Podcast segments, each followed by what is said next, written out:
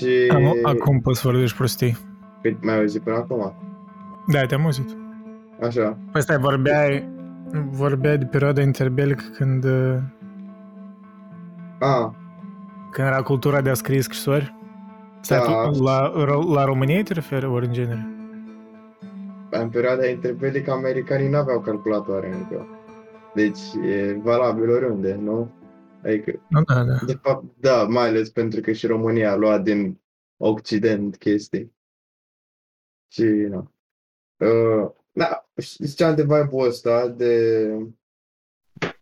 Eu mă simt acum, am un vibe de la de perioada interbelică. Pur și simplu vine să strâng frunze de pe jos, să iau cărți de astea vechi din perioada interbelică și uneori și edițiile să le iau uh, cât mai vechi, încât să aibă paginile alea uh, care au mirosul trecutului pătate de timp la, și la propriu și să fie așa, nu știu, să se simtă că-s vechi. Uh, ca și cum uh, ai atinge perioada bunicilor tăi, știi, când uh, ei erau de vârsta ta.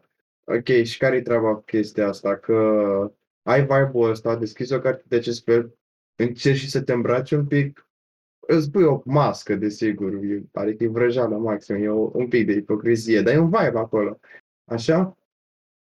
Uh, și te simți vechi. Te simți um, omul modern, chiar dacă nu e cea mai faină chestie, dar nu, doar ca vibe, nu și ca mentalitate.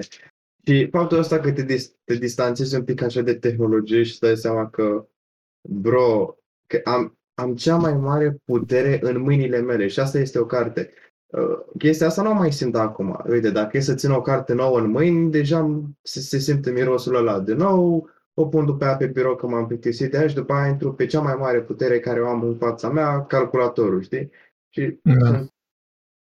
Dude, Îți dai seama chestia chestiile asta, sunt posibile doar, doar în uh, capitalism să poți să faci chestiile astea. cum? Chestiile astea s- există doar gen de 100 de ani, chestiile astea despre ce vorbești tu. Să te întorci înapoi în timp, să-ți cumperi haine, să cumperi haine vechi. Asta nu exista înainte de secolul XIX, chestia asta. Că nu, pur și simplu, nu, nu putea să existe. De care crezi că e pricina? Anume că...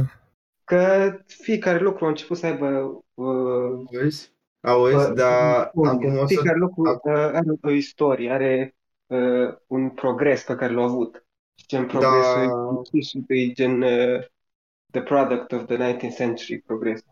Nu Acum, chiar acum, chiar nu acum feminist. 100 sau 200 de ani, la teatre, uh, dacă lumea venea costumată în Aristotel, Platon și așa mai departe, nu era și asta o chestie și probabil îi trecuse unuia prin cap dracu sau nu, uite, în perioada renascentistă să se îmbrace într-o togă de aia.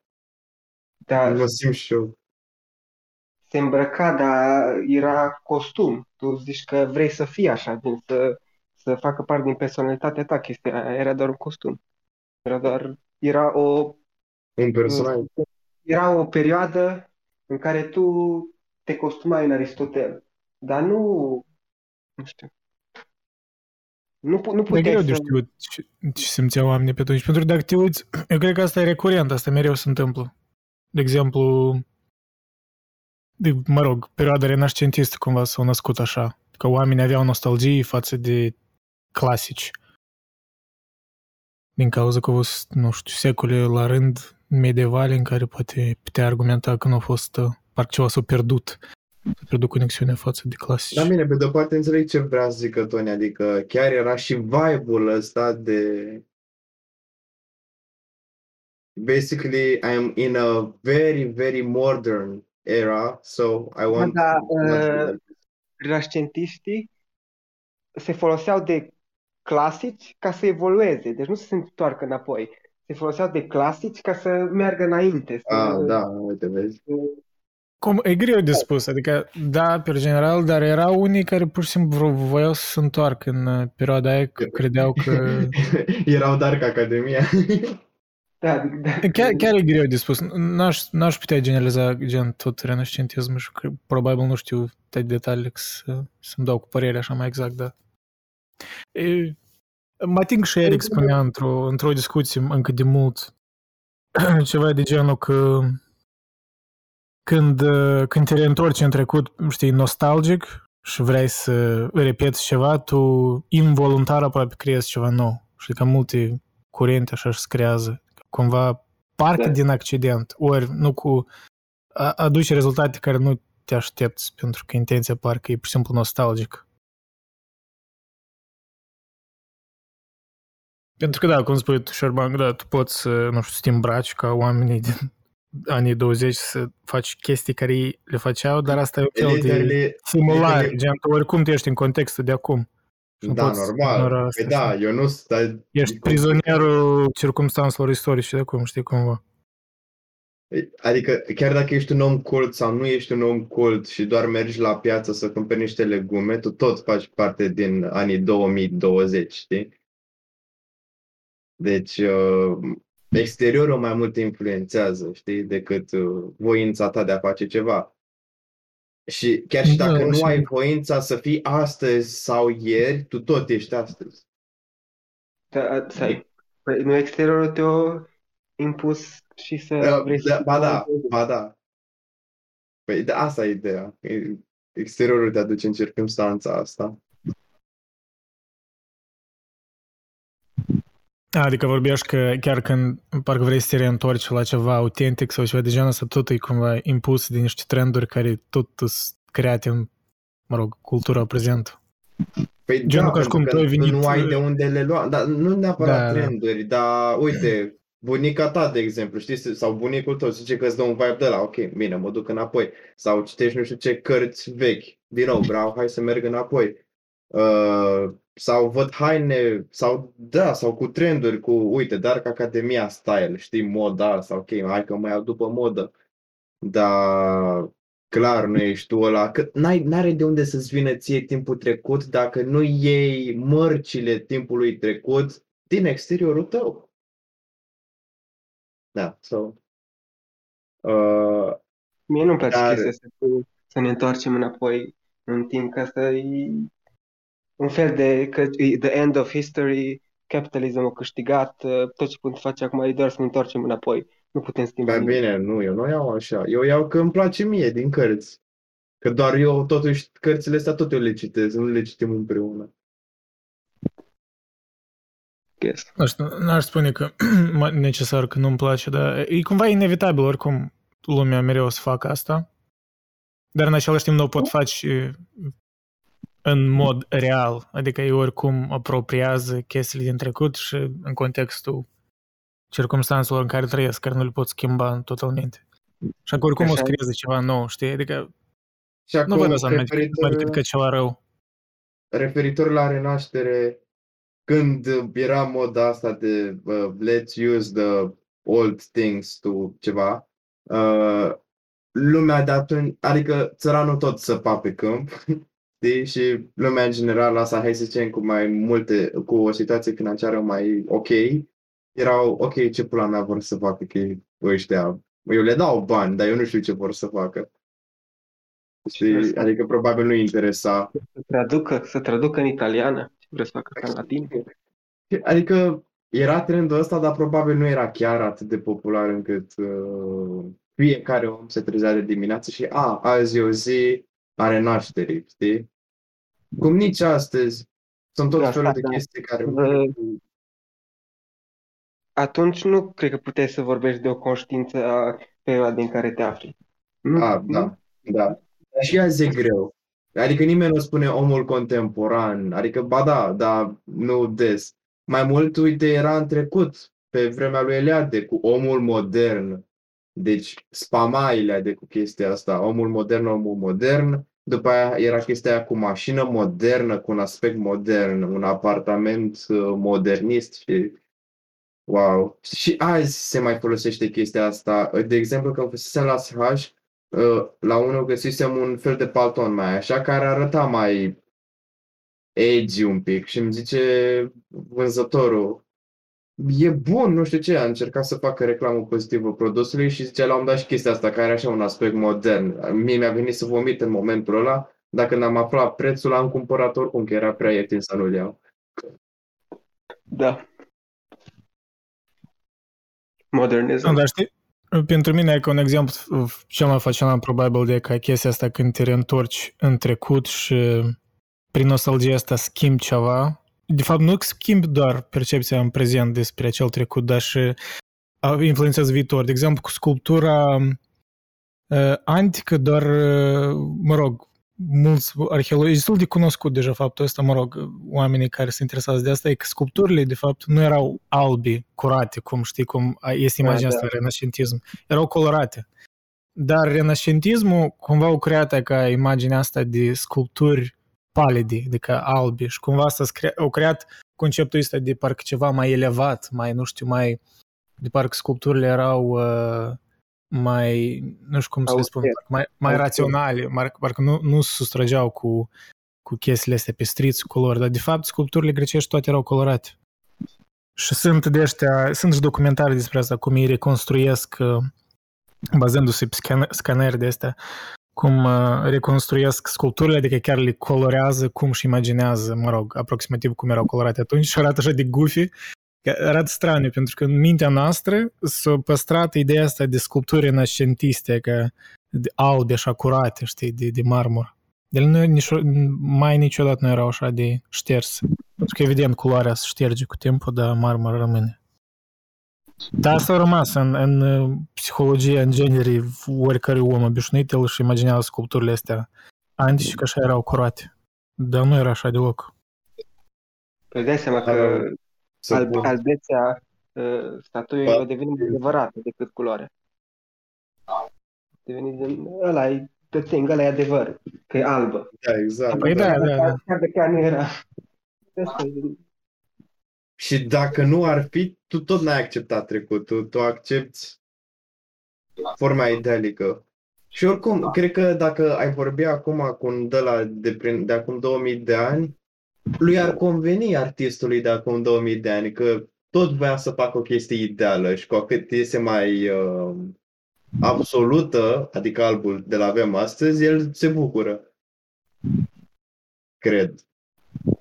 Nu, nu n-am, n-am vorbit cu nimeni de acum 2000 de ani ca să fiu sigur de chestia asta, dar poate fi o chestie da, dar era interesant. Am postat în asta, în galerie de artă, mai cu videoul ăla de la The Modern Invention of Ancient White Marble. Păi era un tip care, gen, el face asta de 30 de ani, gen, reconstruiește, scanează, reconstruiește, adică sculpturile le pictează cum ele de fapt erau și spune că, băi, eu când mă uit la sculpturile astea, știi, din muzee care sunt șterse, they're like ghosts to me, adică ele nu sunt sculpturi adevărate, adică el are deja percepția și o schimbat pentru că 30 de ani el face chestia asta de reconstruire și el când se uită la sculpturi de astea care în mod obișnuit nou ne par că sunt autentice, lui le par, știi, ca un, ca un machet, ca, știi, ca un prototip, că nu sunt finisate, știi? Interesant chestia asta.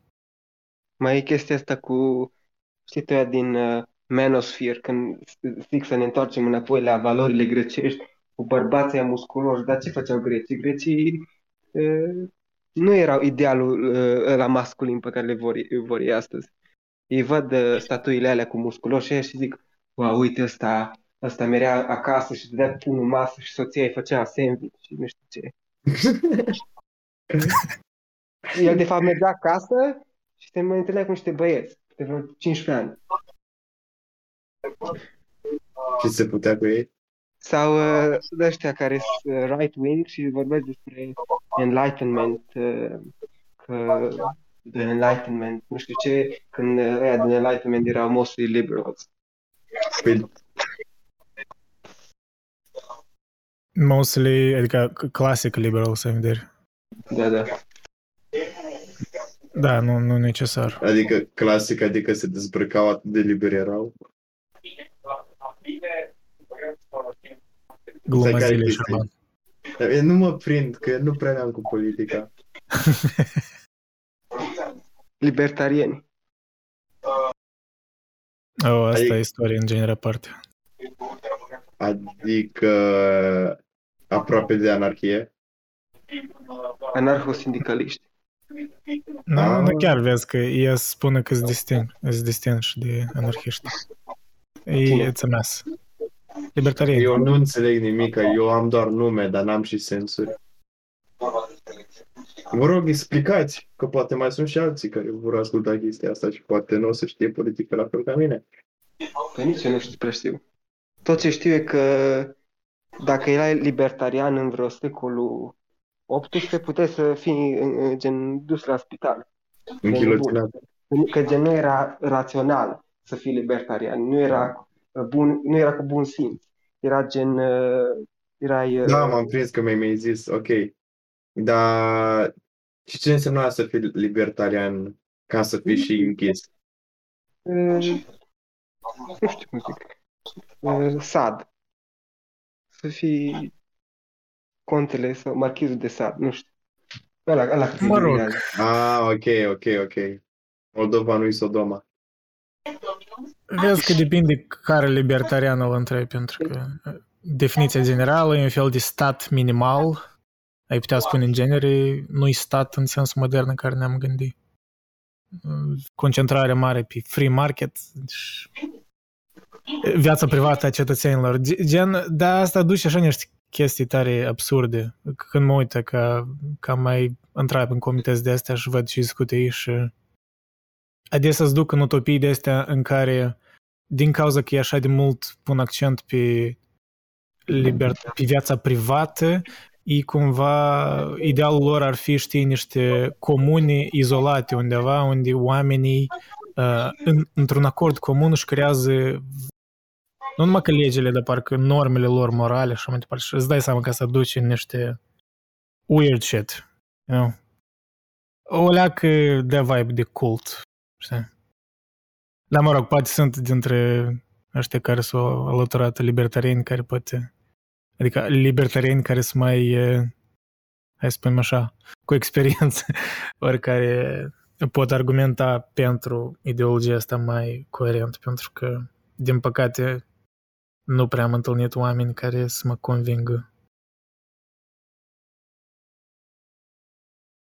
Da, interesant. eh, Cum, depinde și din care, de exemplu, libertarienii din America îmi par mai mult așa parcă reacționari, gen ei pur și simplu neagă dualismul ăsta politic la dânsă și înțeleg, dar cumva e doar reacționar, adică ei nu-ți gândesc mai long term, mai apoi, ok, ce facem, ei cumva îți gândesc, adică cumva de fapt seamănă mai mult cu anarhiștii decât da, în fine, sunt tangență. Eu am o idee pentru de- debate-ul. Discuția asta de avem acum. Um, vreți să facem pentru 10 minute uh, dadaism? Orice ar însemna chestia asta. 43, Mm. 42, 24, da, nu, ok. De... Haideți. Hai să încercăm cum putem. Uh, Oala asta e așa de înaltă că nici nu încap în ea. Gen... Și pereții ăștia sunt așa de, așa de strâmți încât pot să mergeți mâini de peste tot.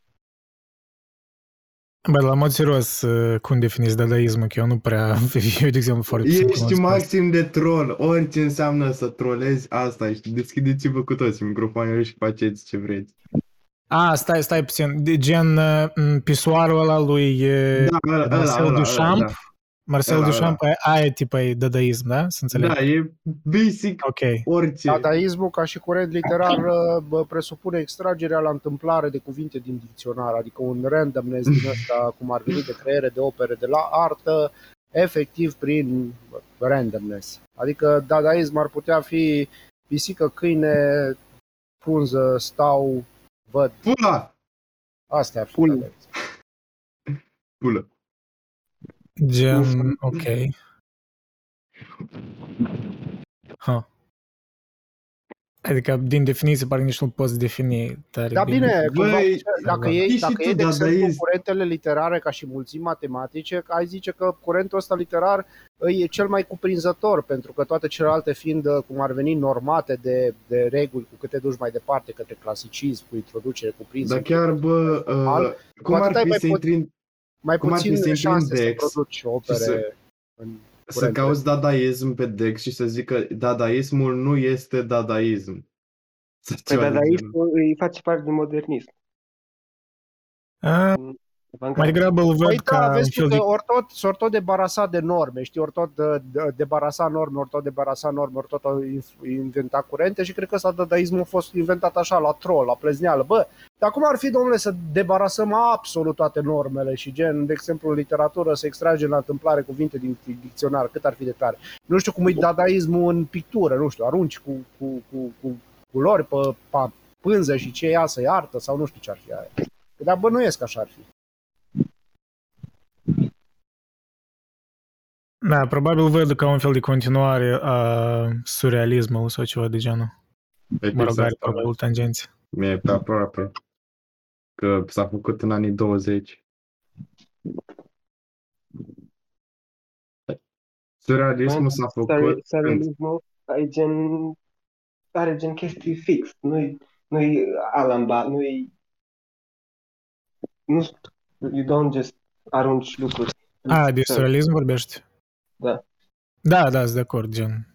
Au niște concepte. Când te uiți la Salva- Salvador Dali, totuși are un sens anumit, chiar dacă arată absurd, dar that's the point. Păi ce vrei să vorbești tu, cavlerist, de, de Să dadaist? facem toți, da, da, pur și simplu. Păi, Șoarece cu puță în pix. nu știu, nu știu cum poți vorbi serios despre un movement care nu-i... Adică, nu numai că Păi nu-i da, serios, that's the dar... idea, man. E serios. Da, da, E Asta destul de ține serios pe acolo. dadaismul, nu știu despre ce vorbești. Ieri am fost la muncă și am muncit trei ore de dada și am obosit de n-am mai putut. Și am primit și bani. Dar ce ai făcut? Am structuralizat tot ce s-a putut. Am finisat linie cu linie. Nu știu, ne amintesc că când în uh, câțiva ani în urmă, când ultima dată fusesem în muzeul ăsta de arte din orașul meu, din Toronto, și anume în secțiunea aia, cred că ultima, ultima secțiune am fost în aia cu contemporary art și cred că precizeraș este dadaist pe acolo și nu mint, uh, vreo jumătate de oră, ori vreo oră, după asta m-am simțit destul de deprimat. Că poate eu sunt mai sensibil așa, dar m-a afectat psihologic, gen, când, a- când vedeam tot asta, zic, băi, what's the fucking point, știi? E, nu, nu mă atrage chestia asta.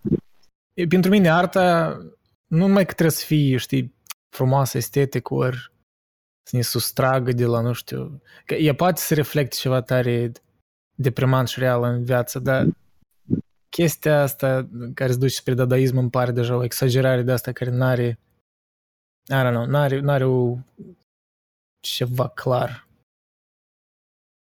Nu știu, la dadaism nu Asta cred că e e desolant cumva. ca la pictura, nu știu, de dinainte, în care îți apare ceva și tu trebuie să descifrezi, ci mai mult relația între tine și pictură, gen uh, ce se creează când vezi pictura aia. Nu e ne- neapărat ce se află în pictură, ci relația dintre tine și pictură. Un fel de ce se naște din relația asta, nu știu. Na, asta îmi pare cam pueril. I don't know. Tony intră pe partajare. Dar lăsați dadaismul, hai să propunem o temă mai interesantă. Asta e dadaism, uite. Uh, Ce își face Șerban Peșescu? Poftim? Ce face Șerban Peșer scrie e dadaism. Ah, stai când mă uit. Ok, dau de la început. Ia, Mă rog, ce faci Șerban pe share screen e... uh, băi, la fix. Ok. Băi, nu știu, gen, asta îmi pare amuzant pe două minute, după asta, știi, deja n-are sens. În asta nu-i dadaism, asta e din... Ei, degradare. Bă, știu că am văzut un video de care vorbea despre asta, dar am uitat ce zicea. Despre ce? Boli mentale? Nu, zicea de ceva cu, uh, cu Heidegger. Că Gen, folosea o teorie de la Heidegger ca să... Uh, naiba era. E treaba asta cu La mod serios, dadaismul cineva îl seamănă înțeles pe cu Heidegger? teoria aia, uh, cu dacă îi dai unei maimuțe un, un, un, ceva de scris, până la urmă o să citeze din Shakespeare. Gen Ah, adică uh, randomness teorie ăsta. probabilității, da.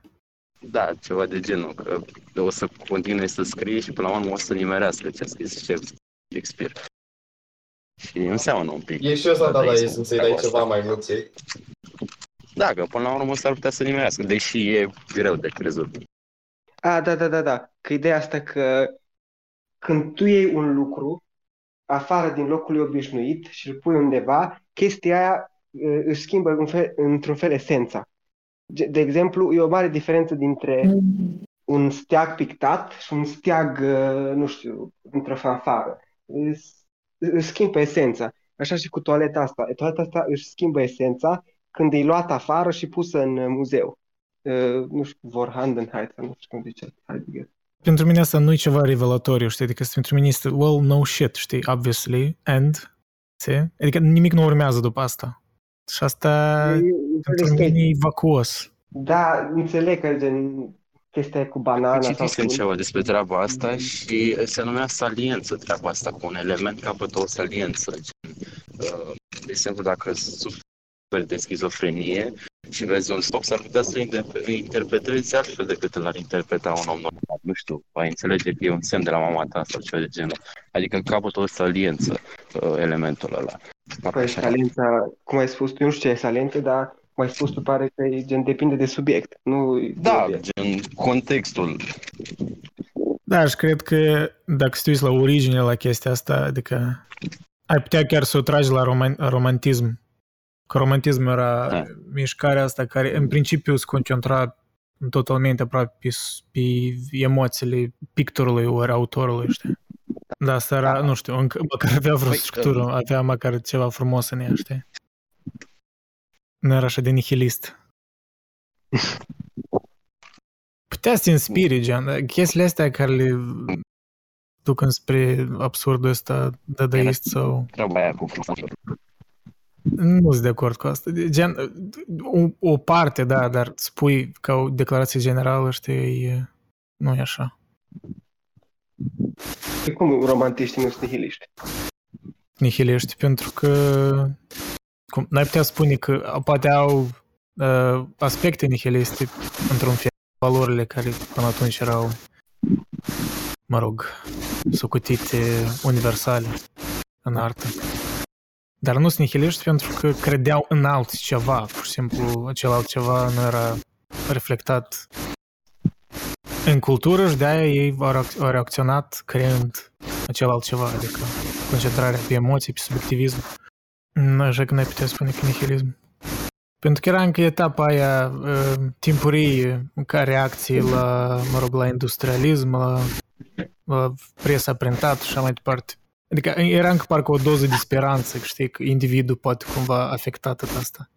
Dar acum, Plus de asta nu e Chestiile, mă rog. nihilism, pentru că și dacă creezi artă așa la voia întâmplării, aruncând nu știu ce, ea poate să semnifice ceva, pentru că bă, noi suntem oameni orientați, spre, oamenii suntem noi orientați spre a recunoaște tipare și atunci cumva din întâmplare s-ar putea să se formeze un tipar și s-ar putea să vezi ceva și s-ar putea să vezi ceva semnificații. Deci, practic, dadaismul nu-ți înlătură uh, normele morale prin care percep lumea. S-ar putea pur și simplu, într-un random, randomness, să pricep ceva cu semnificație cu, pentru tine, pe când uh, nihilismul e mai pe uh, sfera morală, așa, adică să nu ai valori, să nu-ți pese, să nu știu ce. Deci, da, e un argument, adică e tot alea când ne-a reconsiderat, de exemplu, părerea despre postmodernism, eu cred că, că mulți oameni se gândesc la postmodernism ca, ca o cauză a nihilismului. Dar eu cred că e invers, adică el e consecința nihilismului. Și pur și simplu o metodă de a interpreta, știi, lucrurile cum, mă rog, cultura noastră cum absurdă, cumva, pentru că abundența Albinte, asta poți să iei și informațională și psihologic, că opțiuni. poți să zici cumva că artele astea care au foarte multe norme și foarte multe chestii sunt pentru oamenii mai conștiincioși. Pe când, să zicem, dacă bă, te naști bă, în sfera celor Big Five și ești mai inconștient, așa, n-ai foarte multe nor- norme, te trezești când vrei tu, îți lași totul mai dezordonat, să zicem că te reprezintă mai mult, uh, cum spun, dadaismul decât te-ar reprezenta o artă bă, foarte normată și foarte structurată. Adică am putea să o luăm și pe partea asta psihologică. Nu. Da, doar, doar că văd consecință dincolo de psihologia individuală a omului, adică văd consecință în genere, în, în cultură, vrei nu vrei să răsfrânge la asta.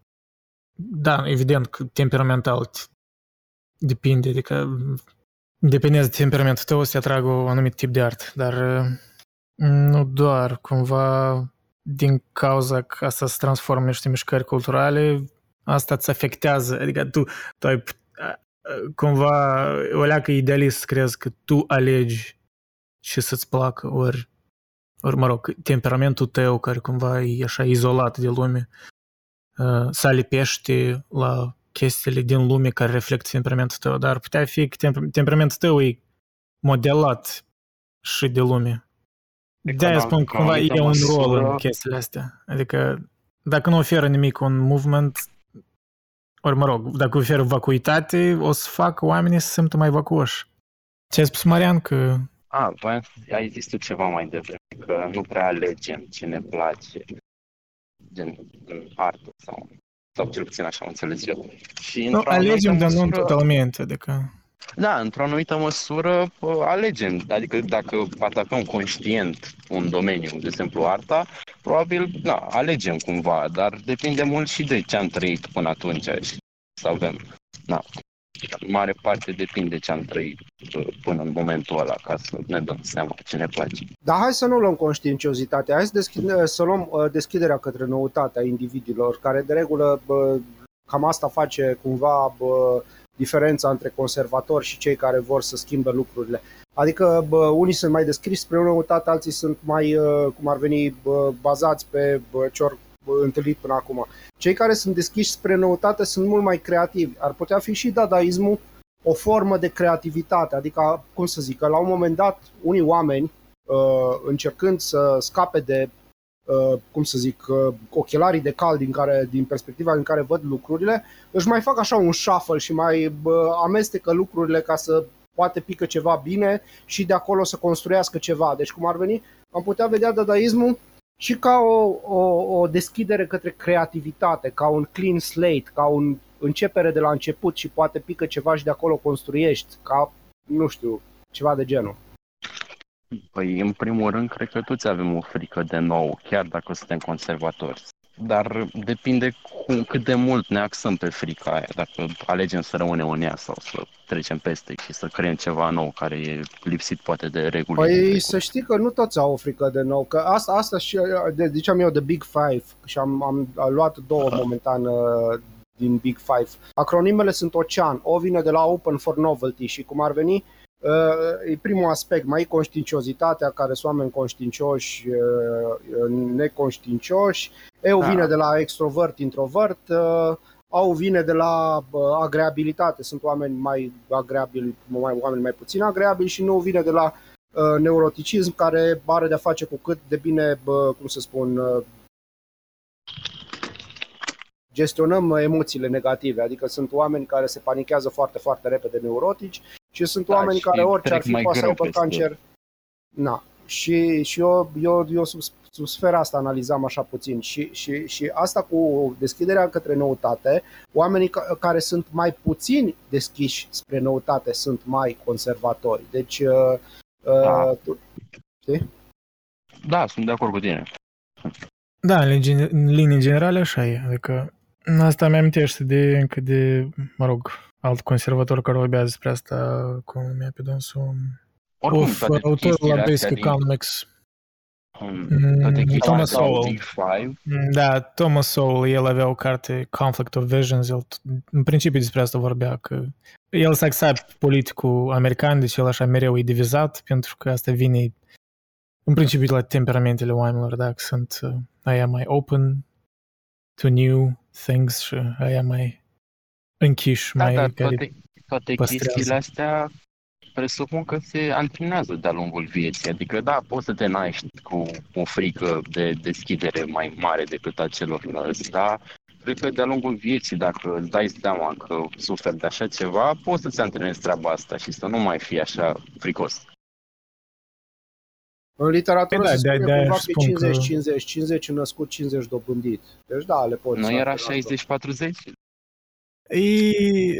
Eu cred că numele astea nu sunt așa universale. Gen, eu da, cred normal, că normal, de, normal, că depinde, depinde de cine a făcut studiul în primul rând și probabil... Și asta de metodologie, că... dar aș spune depinde și de mediu. De exemplu, este un mediu mai influent, da, adică mai da. apăsător, care ai putea spune că te influențează, nu știu, 80% de, știi, de procentaj uh, libertatea ta de a alege, știi?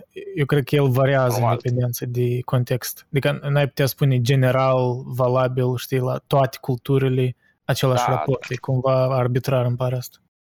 Da, pula mea. Vedeți, bă. Ce ai spus, bă? Uh, De unde am început discuția? Că Am trebuie ajuns să că implementăm neuroștiințele de unde a dadaismul plecat. pentru următoarele 10 minute. Ah, Pentru Șerban uh, îi Dar place ce ne-am Dark, supărat așa? Ce îmi place mie? Dark Academia. Academia. Yeah. Nu-mi place Dark Academia și nu-mi place nici dadaismul. Harry Potter. Am închilos cu Harry Potter pe Dark mine acum, Academia. right now. Am Fac mai dat de poză. termenul ăsta. Dark Academia e o modă de gay. O bune? Poponari și proști nenorociți. Am înțeles. Am înțeles. Ești conservator. Eu, înțelegi? Șerban e cel mai conservator. Vai, Precis. cât de mult a coborât discuția asta. Păi Șerban, cu dadaismul lui. Nu, acolo încă era bine. Nu. Eram încă levitam, eram deasupra pământului. Săpăm după petrol. Leviatanul, peștele biblic. Cum ne-am dus în purgatoriu. Da, da. Nu, dar gen, da- that kind of proves the point. Ne-au ajuns 10 minute, nici 10 minute am discutat despre dadaism și deja am mai pus tema pentru că n-ai ce spune. Adică e chestie reacționară care nu oferă nici o structură, nimic. Da, E, a, asta e ideea că e reacționare, o pui în aplicare. Nu vorbești Da, dar despre ok, ea. yeah. E reacționare, dar Care- să știi că bă, mereu au fost cum ar veni oameni care vor să aibă structură și oameni care vor să demoleze toate structurile. Deci cumva sunt antagonice. Adică e bine cumva că au venit, Păi. au venit cumva un curent din ăsta literar care se renunță la absolut orice formă. Dar nu e și doar orice- literar, oh my god, se fac și picturi și chestii. De, Da, bine, de tot bine, soiul. ăștia de literatură, nu, na, n-am, n-am fost, n-am, n-am văzut nicio operă. Chiar, are cineva vreo operă dadaistică să văd și eu, eu n-am văzut până acum. Uh, Nu cred că da, există. nu știu, caută Tristam, Tristam țara. Adică Gagiul e român și Camil a fondat treaba asta în Franța prin anii 20 sau așa. Deci uh, simt un mic, un, mă simt patriot numai în momentele astea, în rest nu sunt patriot absolut deloc. Dar am o mândrie.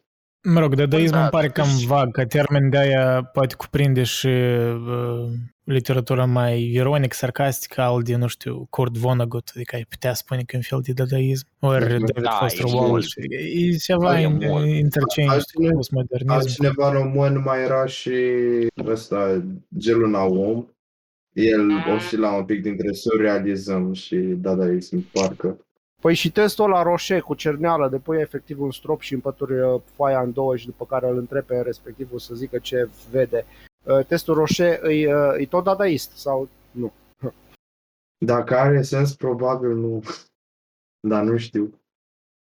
Bun, e un test care se folosește cumva de o operă, să zic, dadaistică, adică cumva randomness-ul bă, aduce, să zic, la iveală care sunt obsesiile tale pentru că ajungi să te vezi de fapt pe tine în de fapt uh, tiparele pe care le vezi în jurul tău și de Sună are super sens. cumva. psihologic și prea, are, are prea mult sens ceea ce zici, deci probabil nu e dadaist. A, de Rorschach test vorbești, de aia ăla care arată vreo, o imagine abstractă și în care... Da, da, da, adică Ah, pui, ok, o, ok, ok. pui o... bă, Ca un portret nu, psihologic îi da, faci. ce mă. mi-am- Am doi Imaginează cu aia să la fie intră, dadaist la pe imagine. chestia aia. Pur și simplu mergi la baie, spui pentru șervețel, zic cu aia ce vezi. Nu, stai că oricum îmi băteam pula de tine, știi? Nu mă interesa problema ta psihologică pe care nici tu, nici eu nu o știm.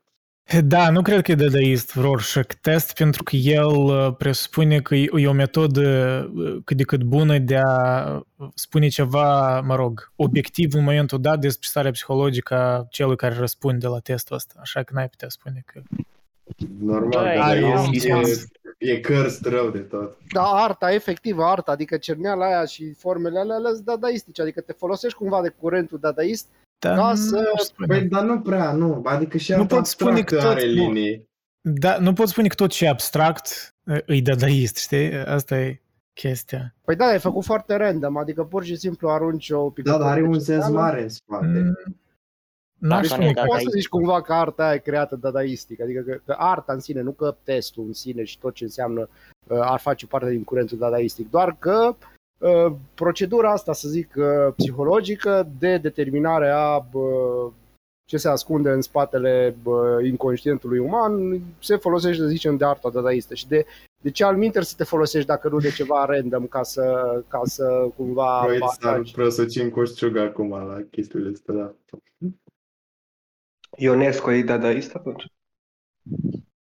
Nu! Te-ai prins? Te-ai prins?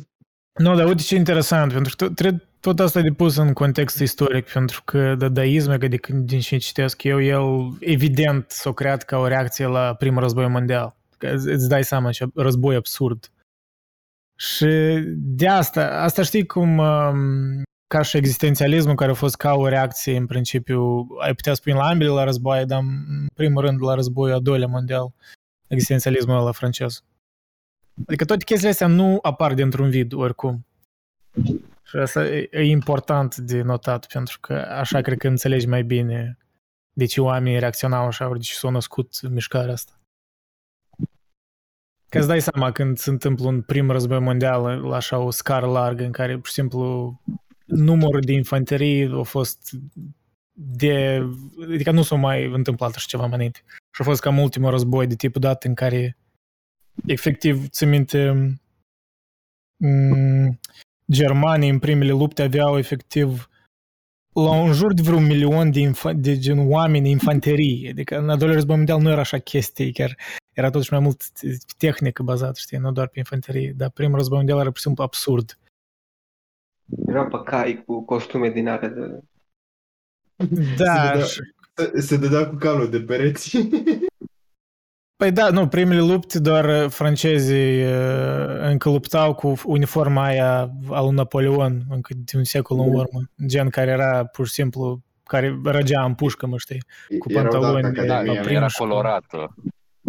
Da, colorată, știi? Și era încă tradiția aia în primele lupte în care generalii uh, erau în fața, uh, mă rog, uh, Uitați-vă armatei, la știi? Și uniformele. erau omorâți în primele lupte și asta a fost ultimul război în care s-a schimbat gen, romantismul ăsta despre război s-a evaporat uh, pentru că era asimetria asta încă uh, între strategiile vechi de infanterie și uh, mă rog, noile arme uh, Gatling Da. guns și tot chestiile astea care pur și simplu măcelărea infanterie. Și că che- chestia asta e că absurdă Că cum poți în contextul ăla să, încă să vorbești despre structură, logică, artă de asta, nu știu, că are sens de ce s-au născut și movement-uri de astea.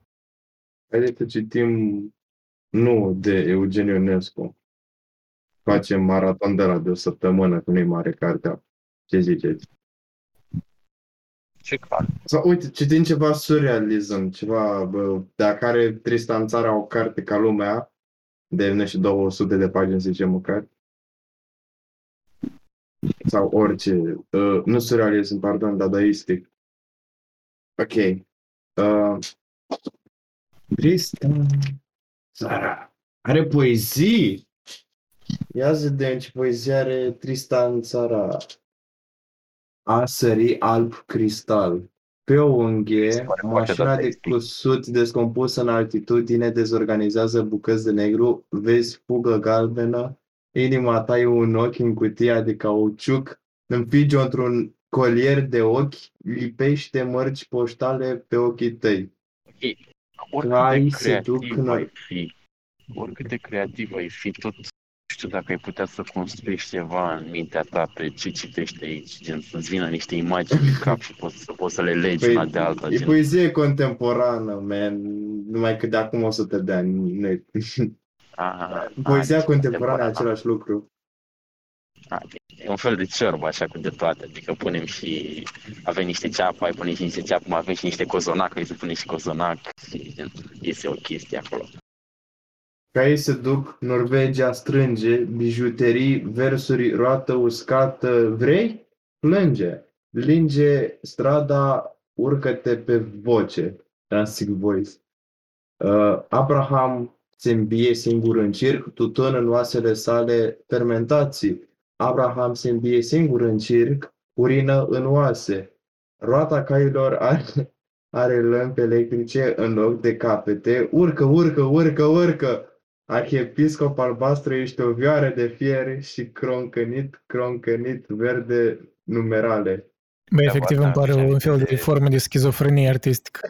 Da, da, da, da, da, da. Și câți versurile lui Bahoi să mor eu. De bancurile alea seci, de genul 2 crocodil croșita un bec sau de astea.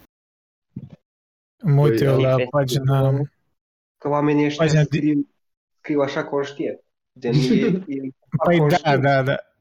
Da, adică satirizează conștient. Că aici am găsit un moment în articolul ăsta de pe Wikipedia despre dadaism.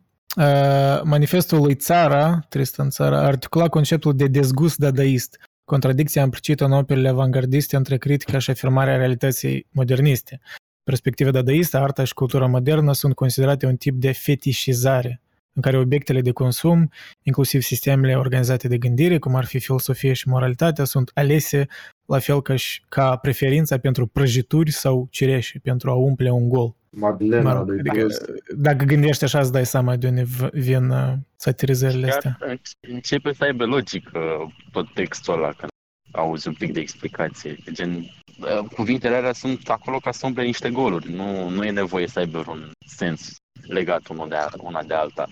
Sunt ca niște Ele doar sunt sustrageri, acolo. știi, putea spune. Da.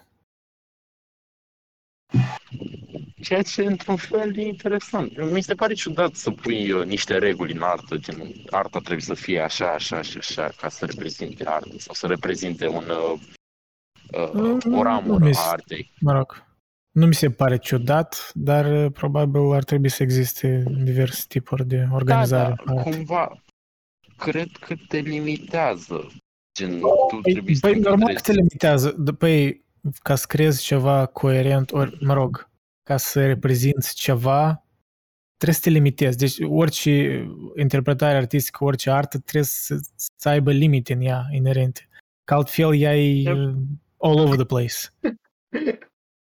Adică limitele ajută de multe ori. Dar e foarte tare, mă, ce propune Da. bă, din cine ați citit, cumva, adică că, că orice din asta chestie curent psi- fi- filozofic e doar așa pur și simplu un gust, ca mai un gust de pentru pentru Dar nu știu dacă e prăjitură. foarte tare. Are sens, are sens atunci în uh, perioada interbelică, Bine, pentru că pentru mine atunci are era un sens fel de că- Nu, nu îl văd, știi, ca o consecință a nihilismului, dar în timpul Bă. nostru asta e uh, cu- cumva contraproductiv. Eu nu văd sens noi să ne gândim încă, să continuăm așa, ca cultură generală.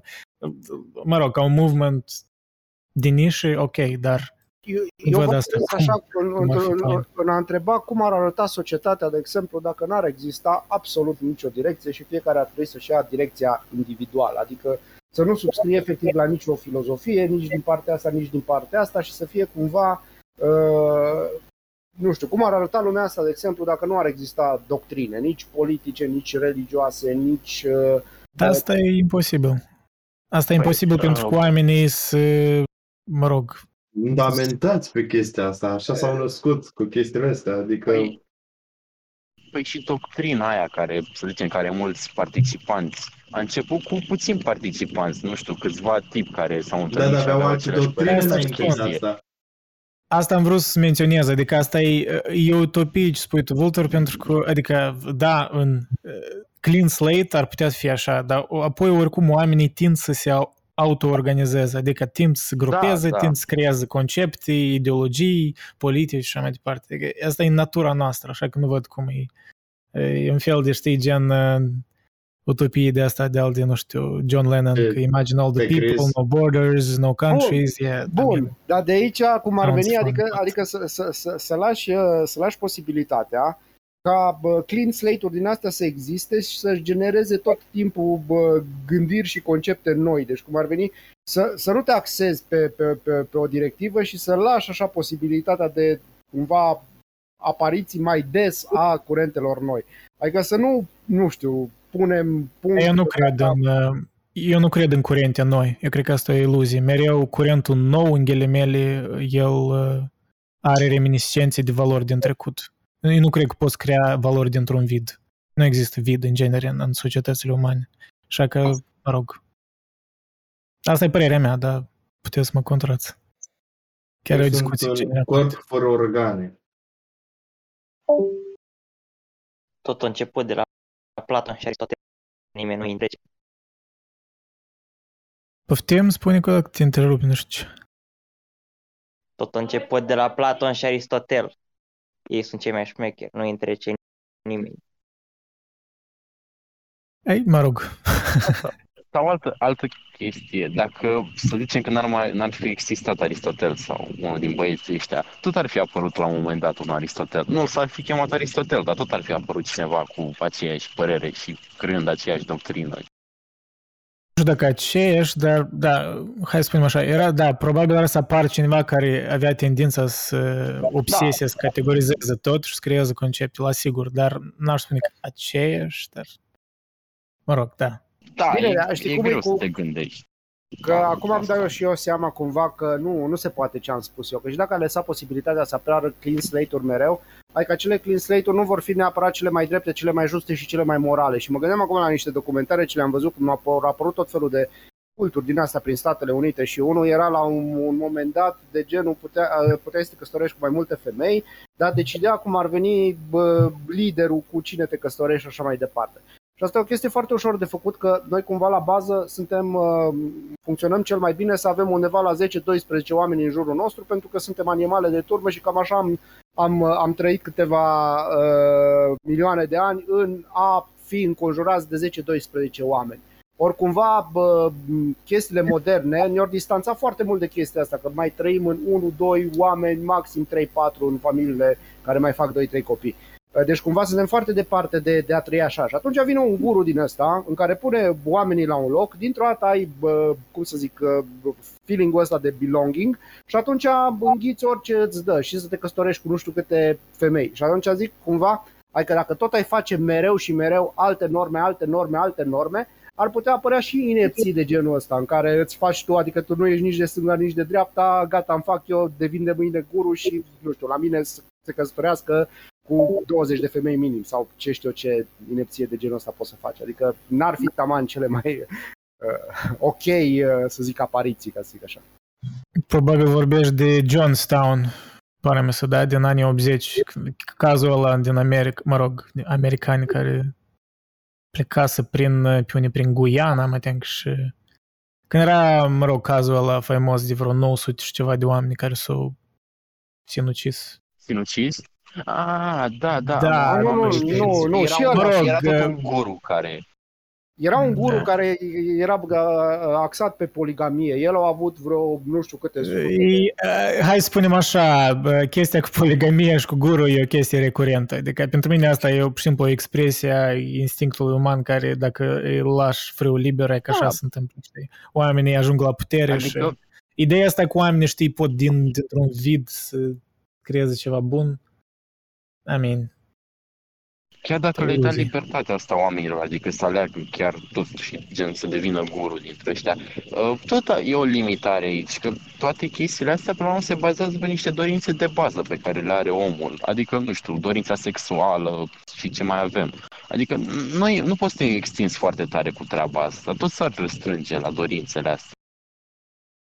Adică oricât de mult s-ar răspândi uh, credința individului ăla, tot nu o să ajungă cine știe ce. Adică, Sau într-un nu o să fel, ajungă mulți să oamenii, creadă. ai putea spune că oamenii de fapt nu pot fi liberi în sensul așa pura cuvântului. Ei ori aleg să fie mai mult prizonieri a instinctelor, ori prizonieri a, nu știu, a a limitărilor sociale care cumva agrem în comun că hai să ne limităm în anumite aspecte, dar să trăim împreună mai bine, știi? Mai ales în perioada asta în care cam Pick your fiecare, poison, știi? orice tehnologie și orice om încearcă să exploateze uh, dorințele astea primare ale omului. Adică, nu știu, ne uităm la aplicațiile de so- social media care cumva exploatează dorința asta a omului de a, uh, de a avea prieteni și a avea relații. Și multe alte șmecherii, gen aplicații sau, nu știu, servicii. Nu sunt neapărat pe internet toate. Mă rog, ai ai putea spune că cam toate chestiile, ai putea trage multe tangenți cu chestii care îți exploatează natura umană în, în, știi, în, în folosul lor, nu știu, de exemplu, agendele partidelor politice, ori ideea de patriotism în timp de război, știi, că să te, mă rog, ca să te Da. motivezi să duci la Da. război, ori... Să te duci la război. Pur și simplu, da, Normal. chestia cu tehnologiile, că ei iau, pur și simplu, dat, datele astea imense care o pătruns și mai adânc în uh, cum omul funcționează în, în amănunte, care, pur și simplu, devin absurde. Dar uite, mai e ceva interesant, că de aia zicea el cumva că uh, chestiile filozofice sunt așa un fel de gust. Al, uh, și, uh, pentru că, de ce? Uh, Cele din tribul de care ziceam eu, din cultura respectivă, așa, femeile respective nu se simțeau niciun fel uh, cum ar veni exploatate. Pentru că nu au cunoscut altă cultură. Asta era cultura, te duceai la guru, guru îți spunea cu cine te căsătorești, poate chiar cu el, dacă era cu el era o mare onoare pentru toată lumea și așa mai departe. Și cum ar veni, nu s-au resimțit uh, ca și când a, s-ar produce un, un, o chestie negativă, chiar dacă s-au sărutat moși de 83 de ani cu copilă de 16 ani. Nu se simțea Mă rog. cum ar veni uh, uh, până nu au ieșit de acolo. Când nu au ieșit de acolo, bineînțeles, au văzut cum stă lumea și după care au urmat, au, au urlat exploatare, exploatare, am fost spălate pe creier, am fost nu știu ce, nu știu cum. Hai- Nu e necesar, vezi că erau multe confesiuni în retrospectiv, adică mai apoi mulți au spus că băi, am fost uh, evident uh, exploatate. Și chestia e că toate culturile astea îți uh, bă, în- încetează da, mintea, adică te va demenește, te ești în... Adesea culturile astea au ca ritualuri consumuri de fel de droguri și fel de uh, forme de hipnoză și așa mai departe. Adică Păi, și pe lângă îți, asta, îți limitează fiecare liberul cult- arbitru care deja e limitat. Și pe lângă asta, fiecare cultură, doctrină, vine și cu un sistem de valori pe care trebuie să-l adopți ca să fii din doctrina aia. Cum e creștinismul, de exemplu, că totuși și în creștinism găsim niște încălcări dintre astea ale, nu știu, unor reguli, să zicem, uh, sociale sau așa. Și totuși sunt creștini care le acceptă și n-au nicio problemă cu asta. Nu știu, cum e treaba aia cu ciclul la femei, că nu au voie să intre în biserică. Mi se pare că e un pic absurdă treaba aia. Și totuși femeile care sunt creștine n-au nicio treabă cu gen, nu se simt cumva supărate de treaba asta. La fel și femeile care erau, făceau parte din cultul ăla. Și mai era și faza aia că una dintre cele 10 porunci spunea că să nu-ți faci chip cioplit dacă am fi ascultat de porunca asta, nu mai avut buletin, nu mai am fi avut buletine sau imagini pe Facebook, fiindcă e imagine cioplită. Ce că Mă rog, eu cred că duce multe probleme când interpretezi totul literal. Da, am De exemplu, sunt niște pasaje care, mă rog, eu nu cunosc Coranul, dar știu că până mă mulți uh, chestia asta o, o aduc în evidență. Ceva era, este scris în Coran de să nu consumi, nu ți minte ce tip de mâncare, nu vorbesc de aia evident, care cu carne, dar de... Am uitat, ce- e ceva tare specific, ceva vreo mâncare maritimă. Dar bine, asta cu să E, nu-ți faci chipul Oamenii o, cioplit o, e era... așa din serios, știi, gen...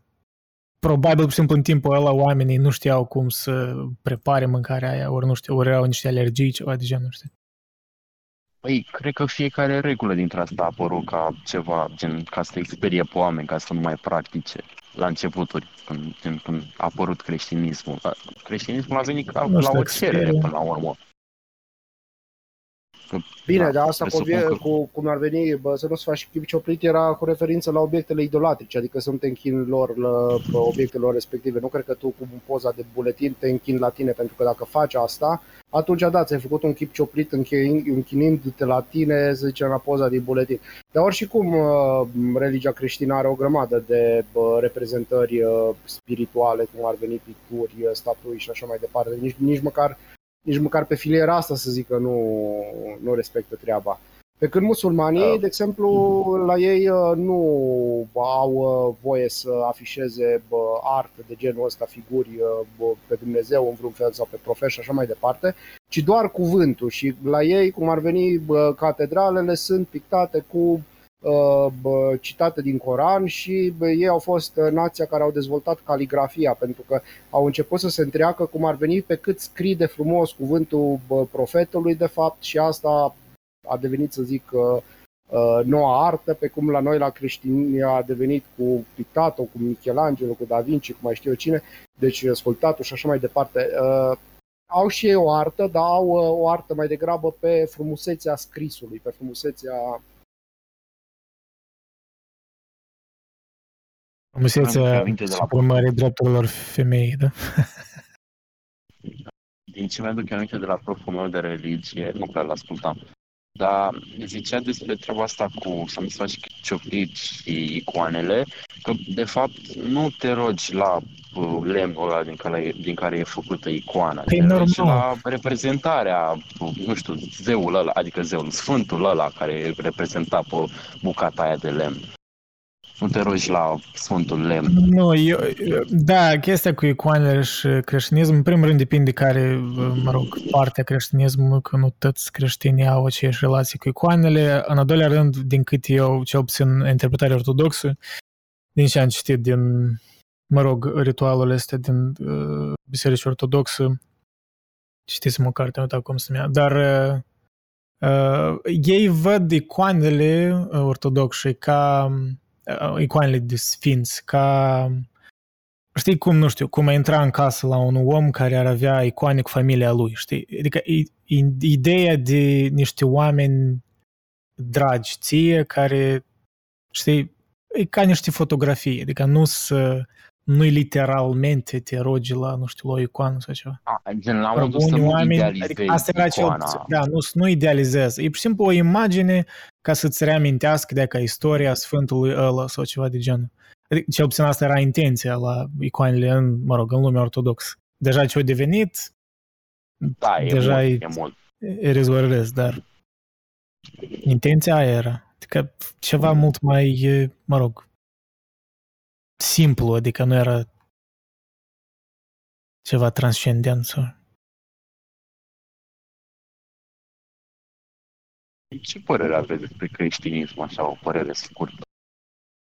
Tot de la începutul lui și până în prezent, ce reprezintă acum? O fi o întrebare tare largă, de unde până unde. Așa, Păi ambivalent atunci ce- privesc.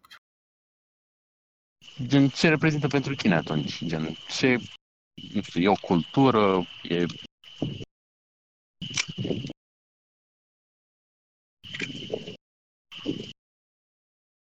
Um, de exemplu, eu în trecut era un pic mai credincios, religios, dar gen, după ce m-am apucat de citit mai mult, parcă toate regulile din creștinism și cum e structurat el, bă, la un moment dat îmi păreau fără nicio noimă așa, gen. parcă surte de realitate toate lucrurile alea. E parcă un sistem făcut ca să te constrângă cumva, să te duci pe niște brânduri. Mă rog, într-un fel, orice sistem te constrânge prin ceva. Da, Erai, spui că erai uh, religios când erai de mic, adică ai crescut într-o familie Da, religioasă. da, da. Și acum sunt într-o familie religioasă, dar gen, nu mai împărtășesc atât de tare cu religiozitatea lor. Că gen, nu prea mă mai ajută. Îmi trecut bine că eram cumva obligat, poate, dar a, după ce am început să conștientizez la ce e creștinismul și așa, ă, nu m-a mai ajutat ă, modul ăla de a, de a fi viața, gen. Că mi s-a părut cumva greșit că, că de exemplu, bunicii mei nu, nu prea apreciau, nu și apreciau atât de tare timpul, că ei considerau că timpul ăsta aici e așa, gen, doar arăți că ești credincios și că nu faci păcate și după aia o să vină eternitatea acolo sus, știi? Și mi se pare cumva greșită treaba asta, că gen, pierzi, să zicem că nu există nimic după viața asta și practic tu pierzi tot timpul ăsta de aici, crezând că mai e ceva după.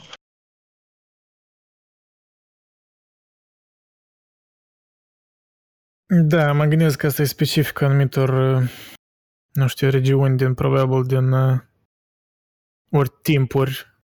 Uh, N-aș spune că toți creștinii gândesc așa, știi, adică mm, n-aș crede că așa neagă viața, adică asta e Mă rog, eu zic de probabil o bunicii mei, cum erau și reflexia, părinții. uh, păi asta spun, știi, adică interpretarea asta probabil e o reflexie, a, nu știu, a timpului așa mai, A- mai tumult. Îți dai seama că e viziunea mea asupra uh, creștinismului. Na, și nu e foarte largă, fiind n-am observat foarte mult. I-am observat o mare parte pe părinții mei și pe bunici.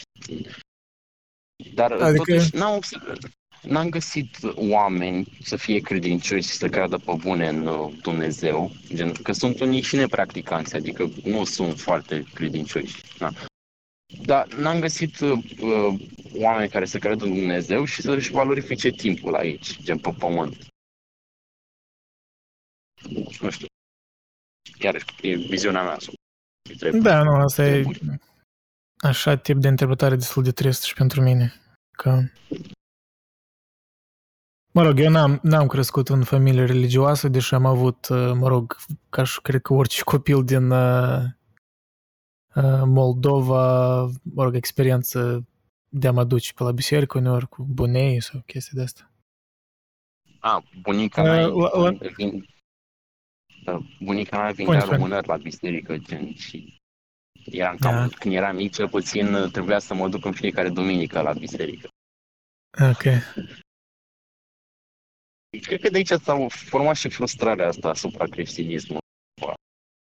Adică că eram cumva obligat în copilărie și acum am, am dezvoltat o frustrare, ceva. Da, înțeleg. E ca și cu la mulți la școală, știi, când te impune să citești ceva, apoi pe un da, timp dezvolți o, parcă un dispreț, un dezgust față de citit. Dar da. nu ca și cum cititul în sine e divină. E divină structura care te impunea să faci ceva împotriva voinței tale, știi? Da, gen, cred că e mai fain dacă ți se dă uh, posibilitatea să alegi să crezi în treaba asta. Adică tu, să zicem că faci un copil, nu-l obligi să creadă în aceeași chestii în care crezi și tu. Că na, poate să fie o limitare pentru el treaba asta. Să-i dai libertatea să-și aleagă singur credința pe care o poate sau, na, mi se pare cumva greșită treaba asta, cum gen, faci un copil și tu îl obligi pe copilul ăla să urmeze toate chestiile pe care le-ai urmat și tu, dezvoltarea ta. Da, pur și simplu îmi pare altă extremă, alt pericol e să nu-i dai nici o direcție, știi? Și atunci copilul pur și simplu să fie debusolat da, și da, să tindă spre nihilism. Ideea că trebuie să găsești, da. cred că echilibrul ăsta între ai oferi look what worked for me sau uite, asta eu în asta cred, ori asta viziunile mele despre viață, leave it or take it, cum, da. cumva. Ori să încerci să-l convingi ce crezi că e bun, da, dar... Da, da să se păstrezi scepticismul ăsta, știi? Da, da. Da, da, da. Nu, că vezi, pe exemplu, extrema asta de... Cu, cu asta a fost o mare, cel puțin aici în Occident, uh, generația asta de părinți care erau tineri când erau anii 60, da? adică tot contracultura, toate movementurile astea de antirăzboi și toate chestiile astea care în sine erau parcă bune, adică aveau sens, adică, da, într-adevăr, războiul ăla în Vietnam nu avea niciun sens și chestiile astea. Era rău. Era interesant da. acolo toate psihedelice, toată muzica care s-a născut din asta. Dar părinții din cauza că au trăit așa experiențe cumva care destrămau valorile și care aveau, mă rog, un sens anumit în timpul lor, ei au, uh, au preluat uh, metoda asta de, ori și-au creat o nouă viziune de a educa copiii și mulți copii care au crescut în anii 80 n-aveau direcție în genere, știi? Și, și aia sunt copiii care erau deja tineri în anii 90 și, mă rog, în Occident vorbesc, știi? Și de, din asta s-a născut tot movementul ăsta de chiar și de grunge și de un fel de, știi, o formă de nihilism, un fel de uh, dezamăgire, un cinism, știi, dezamăgire față de idealurile astea mai hippie, mai chestii care au fost moștenite de la părinții lor din anii 60. Adică asta e un exemplu, știi, mă rog, specific culturii da. americane, dar în care nicio direcție, când nu dai nicio direcție copilului, tot e rău. Da, nu m-am gândit la asta până acum, sincer să fiu eram uh, cumva pentru treaba asta, că l pe el, îl lași pe el să aleagă. Dar acum că zici, cre, cred că și aici e o problemă. Știi, poți să-l lași să aleagă dacă nu-i oferi nici, nici o opțiune coerentă, atunci ce o să aleagă, știi? O să aleagă unde o să ducă valul, nu știu, știi, împrejurării, adică el nu o să aleagă ca tare, o să fie, pur dus de valori. Da, probabil ori o să fie manipulat de na, cultura în care trăiește, ori, nu știu, probabil o să vadă în cercului de prieteni și o să, na, o să se ducă și el spre chestia aia și s-ar putea să nu-l ajute. Dar chiar și așa, dacă nu duce într-un punct în care să zicem că mori, gen, e, te duci pe o cultură dintre asta care e greșită, îți dai seama că e greșită, dar la momentul ăla nu-ți dai seama că ești mic și nu te duce până în punctul în care mori sau ceva, cred că la un moment dat devii conștient și îți dai seama că nu e bine pentru tine ce faci și te întorci, gen, pui stop. Mă rog, asta e speranța că îți dai seama, da? Ar putea fi prea A, târziu, ori da. ar putea fi cazul în care nu-ți dai seama. Da, se poate și asta. Mă rog, da, extrema cealaltă probabil e tare caracteristică la noi în Est Europa, mă rog, țările ex-sovietice, dar și, mă rog, și România oricum a avut partide politice, adică comuniste și așa mai departe.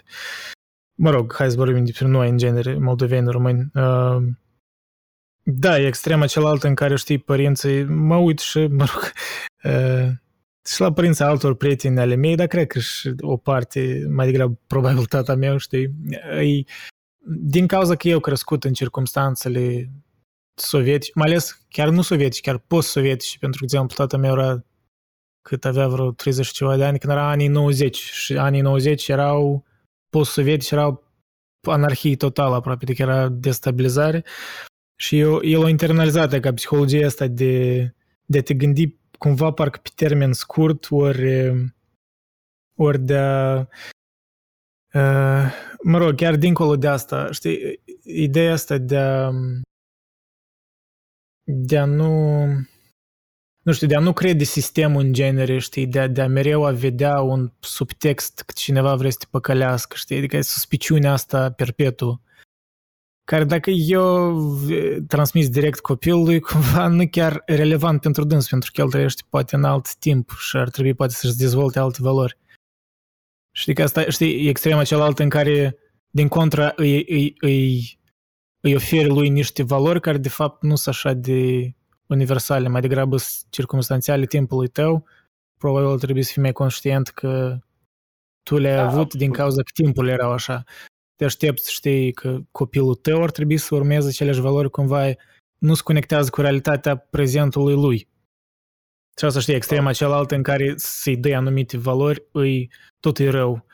Pentru că dacă ele nu se scoase, dacă ele se scoase de context, dar pretind nu a da. fi legate de context, atunci cumva asta nu e onest, știi? Nu.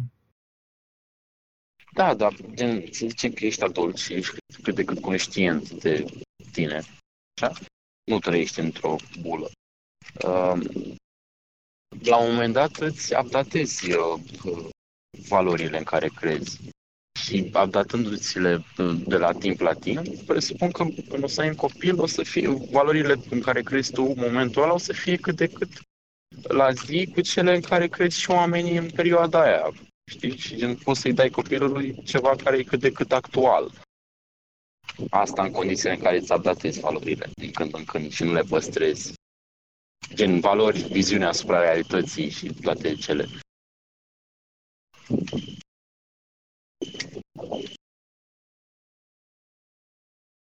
Da, doar că când realitatea se schimbă așa de rapid, de repede, da. radical, cumva... E cam mult pentru un om. Nu, adică da. eu spuneam așa, dar eu simt o simpatie și cumva față, știi, de, de, de părinții mei și de generația asta, știi, precedentă. Pentru că e foarte dificil să trăiești într-o cu totul altă societate și să vezi schimbările astea radicale, da, cu internetul, cu tot lumea asta care s-a digitalizat cumva. Mă rog, eu, de exemplu, jumătate de copilărie aș spune n-am avut internet și toată chestia asta cumva fac parte din generația asta, știi, de tranziție, dar Old ei school. cumva s-au format ca persoane în perioada precedentă, înainte de tot era asta informațională. Și nu știu cum, cum e, știi, să te simți așa parcă lumea ta veche a murit într-un fel și ești într-o altă lume și nu simți autoritatea asta, adică orice sfat ai da copiilor tăi, știi, cumva simți, cred că deep down, că băi, I'm not entirely sure, adică nu ai așa siguranță ah, de asta, știi, cum aveau siguranță, nu știu, bunei, buneilor noștri sau și de genul ăsta, știi, pentru că valorile mai mult sau mai puțin erau cumva aceleași, adică nu erau schimbări de astea radicale. schimbau și atunci, se schimbau și atunci. Poate nu așa de repede ca acum, dar Păi tot asta, se poate schimbau nu atât de din rapid. perioadă în asta e perioadă. chestia. Da. Mă rog, Și oricum când ca simți, știi, că ființă, tot schimbă atât de rapid, cumva n-ai atât de multă încredere în uh, dacă valorile mele din prezent o să supraviețuiască timpul și adică uh, vrei parcă să transmiți ceva, nu știu, copiilor tăi, dar dacă nu ești sigur că ceea ce transmiți tu va fi încă relevant, păi cumva parcă ești mai reticent să, să dai sfaturi. Da, da, așa o să-i dai, în loc să-i dai valori și chestii, o să-i dai o teamă pentru nu știu, schimbare. Știi că tu o să fii pesimist asupra chestiilor noi care se întâmplă în lume și o să-i însupi și copilului da. teama asta pentru nou. Și de aici Da, se da. naște și ce vorbeam noi mai devreme de Da, apropo, eu e că asta, e ce- e exact ce ai spus acum, eu sunt destul de conștient de asta în ultimul timp, știi, mă gândesc că tare n-aș vrea să transmit asta, știi, copiilor mei, adică s- să nu transmit uh, fatalismul ăsta de schimbări sau că, nu știu, că of, valorile de azi sunt nu sunt așa ca mai ieri, adică să nu, să nu devin boomer prea devreme, Da. hai să spunem așa, adică să păstrez încă scepticismul Bine. față de propria abilitate de a percepe, știi, uh, obiectiv realitatea de acum. Da, or- oricum cât de mult ai încercat, tot îi insufli ceva care s-ar putea să nu-l ajute, dar asta face, din, face parte din a fi om, adică greșim, asta este. Adică aici intrăm deja în perfecționism, că gen, vreau să-i dau cele mai bune Da, da, sfaturi mă rog. și cele mai E, e de cumva, valori. de, cred că de, la ce vreau să duc, nu că normal că nimeni nu e perfect, dar în vedere că I wanna minimize the damage, știi? Cred că orice părinte așa ar Da, trebui da, să gândească. da, da. Cum să fac așa că să nu-l distrug pe copilul meu, știi? Să-l distrug mai puțin, pentru că orice părinte cumva îl, mă rog, Cred îi că transmite toți ceva păr- prost, probabil. mă rog, Da, bine că presupun că toți părinții au dorința asta să dea ce au ei mai bun copilului.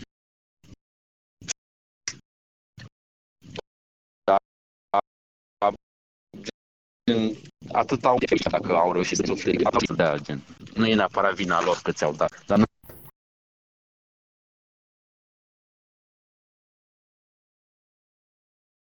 Da, adică normal că nu-i vina lor, Exact. că cumva și produsul timpul lor lor. Pur și simplu știi ce e diferit? um, Generația, generația asta noastră de acum, parcă noi avem mai multă responsabilitate pentru că noi avem atâta informație și cumva, uh, vrei nu vrei, îți creezi percepția asta că... A, sorry, a dispărut. Oh, Spuneam, deci, mi-a picat, da, da, mi-a picat netul. a, e ok. Eu spuneam uh, că... Uh, Cumva da, dar știi, generația asta eu văd că de parcă avem mai mare responsabilitate pentru că avem mai multe informații și care e disponibilă nou. Și asta, cumva dacă nu, t- nu transmitem ceva bun copiilor, parcă ar fi mai mult vina noastră, știi, așa eu interpretez. Pentru că în trecut ai putea cumva mai mult argumenta pentru chestia asta că, băi, nu, totuși, nu aveau, nu aveau cum să știi, știi, așa mai departe. Dar noi parcă avem cum să știm, dar de multe ori ne, ne ducem în apatia asta când alegem să nu știm. Mă Da, rog, cred că e mai contraargumentul ar fi, mă rog, da, dar când ai prea multe informații, probabil e și mai debu- debusolant și uh, e și Da. mai greu să alegi, dar totuși, mai ales nu știu că de care sens având spun. atâta inf- informație, intrăm în treaba aia. Ce nu știi nu te afectează și alegi să nu uh, afli Păi unele asta. chestii, că s-ar putea să te doară, știi? Dar s-ar putea să fie fatal la un moment dat să nu cunoști niște chestii. Bine, mă duc departe cu fatal, dar uh, ai înțeles. Na, păi asta. Dar um, chiar și dacă, uh, revenim la ideea de mai devreme, pentru să întreb, chiar și dacă din nefericire îi dai copilului o frică pe care n-ai vrea să-i dai, dar nu ești conștient că îi dai, după aia copilul poate conștient să atace acea frică până, până ajunge adult și poate să scape de ea, adică nu e totul chiar atât de gen "Ți- ți-am dat asta și nu mai ai nicio șansă să scapi de ea. Adică dacă lucrezi pe lucrurile astea, uh, scap de ele în tine. Ca și, și uh, tiparele de atașament. Da, poți să, poți să, devi, să ai un uh, stil de atașament moment anx- anxios, ți l-au dat părinții tăi, fiindcă poate mama ta sau tatăl tău avea un astfel de bar. Dar tu, când ajungi adult, poți să lucrezi la treaba asta, și duci la terapeut, te duci și le rezolvi cumva. Adică nu e totul chiar așa de total. Adică să fie, putem să și greșim, e ok.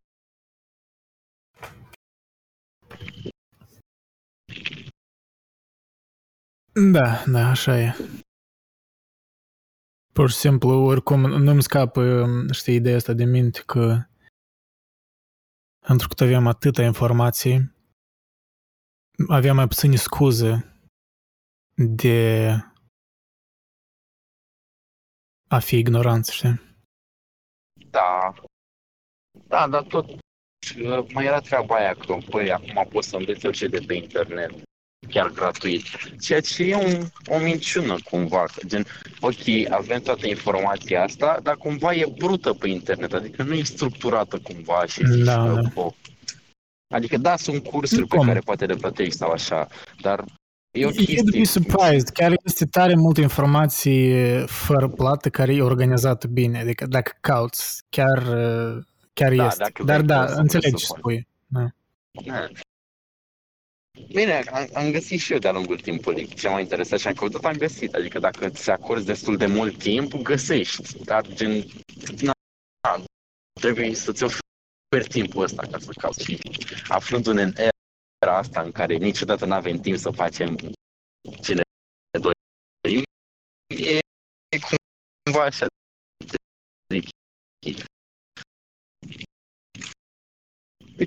Dar știi, uneori mă Da. gândesc că Cumva, cât cum... Dacă, Um, gen, niciodată a, spune, spune. Cam te întrerupi tu, mă din că netul tău cam uh, șchiopăt.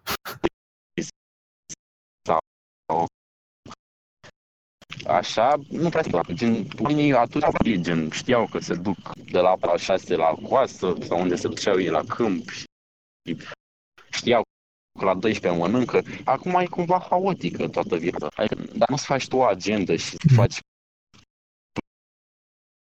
planul în fiecare zi, e haos în ziua unui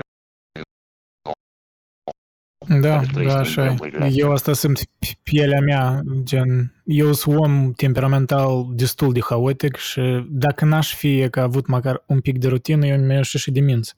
De cumva Da. da. mine tensiunea Da. da. perpetuă în viața mea e cum să mă să structurez viața mai mult și cu cât mai mult mi-am structurat-o, cu cât Da. mai bine mă simt, dar e greu să o structurez când n- nu ești temperamental așa, știi? Um, știu că uitați la un podcast cu Levi Elecheș, e un tip din România. Băi, și omul ăla are agendă în agendă orice face în fiecare zi și are agenda făcută întreg sau ceva de genul și are tot la punct așa și e genială treaba asta. Cum îți ordonezi viața chiar așa de bine. Doamne, da, asta mă, asta mă sufoc. Gen, am încercat și eu așa, gen, să, să, să Da, fac m-am agenda gândit. zilnică și I can't. Pentru că nu lucrează pentru mine. Ne trebuie ceva mai general, gen, hei, agenda pe săptămână, știi? Și să-mi lăs uh, mai mult spațiu de spontanietate, pentru că altfel uh, mă sufoc. E- Plictisești, Nu lucrez te așa, adică plictisești. mi-am dat seama că am limitele mele. Nu că mă plictisesc, nu că mă, mă, nu, mă, mă simt ca un prizonier al proprii, Da. propriul, propriul oraș. Gen- știi? ca la școală, că gen ai uh, orele care s-ar putea să nu-ți placă și le ai pe toate structurate așa și ți aduce cumva aminte de școală. Da, probabil. Sau poate cine știe, ți-a plăcut școala. Mi-au plăcut unele aspecte, dar cred că nu, n-aș spune că tare mi-e dor. Eu încă, încă particip la exercițiul ăsta numit școală. Și e, e, adică, cred că dacă te uiți gen cum ești tu în trecut, probabil o să-ți aduci aminte chestiile bunicele care s-au întâmplat. Adică nu cred că o să-ți mai aduci aminte chestiile nasoale. Și când ți-a pus profa 2, dacă ți-a pus 2, că poate tu ai învățat, dar nu ți aminte fazele nasoale decât alea bune. Că eu dacă Da, da. stau să mă uit acum un pic în, în Adică din, eu am pe și n-am niște n am câțiva ani de școală. Dar dacă stau să mă uit așa, că mă aduc aminte chestii nasoale, chestii și, da, și dacă școala e nasoală, tu rea școala, gen că e un spațiu, un, un loc unde faci chestii neplăcute și așa, adică poți să dai de oameni faini și s-ar putea să găsești unele materii care chiar să te intereseze și să le faci cu drag. Da, pe mine ce mă salva în timpul astea când o simțeam nașpa la școală e comaraderia asta, când îți găseai prieteni care se simțeau la fel, știi, și cumva împreună treceați prin uh, uh, perioadele astea, știi, când era mai dificil. Da, dar ai fi putut să te duci spre chestii care s-ar putea să nu fi făcut bine, gen, na, să dai de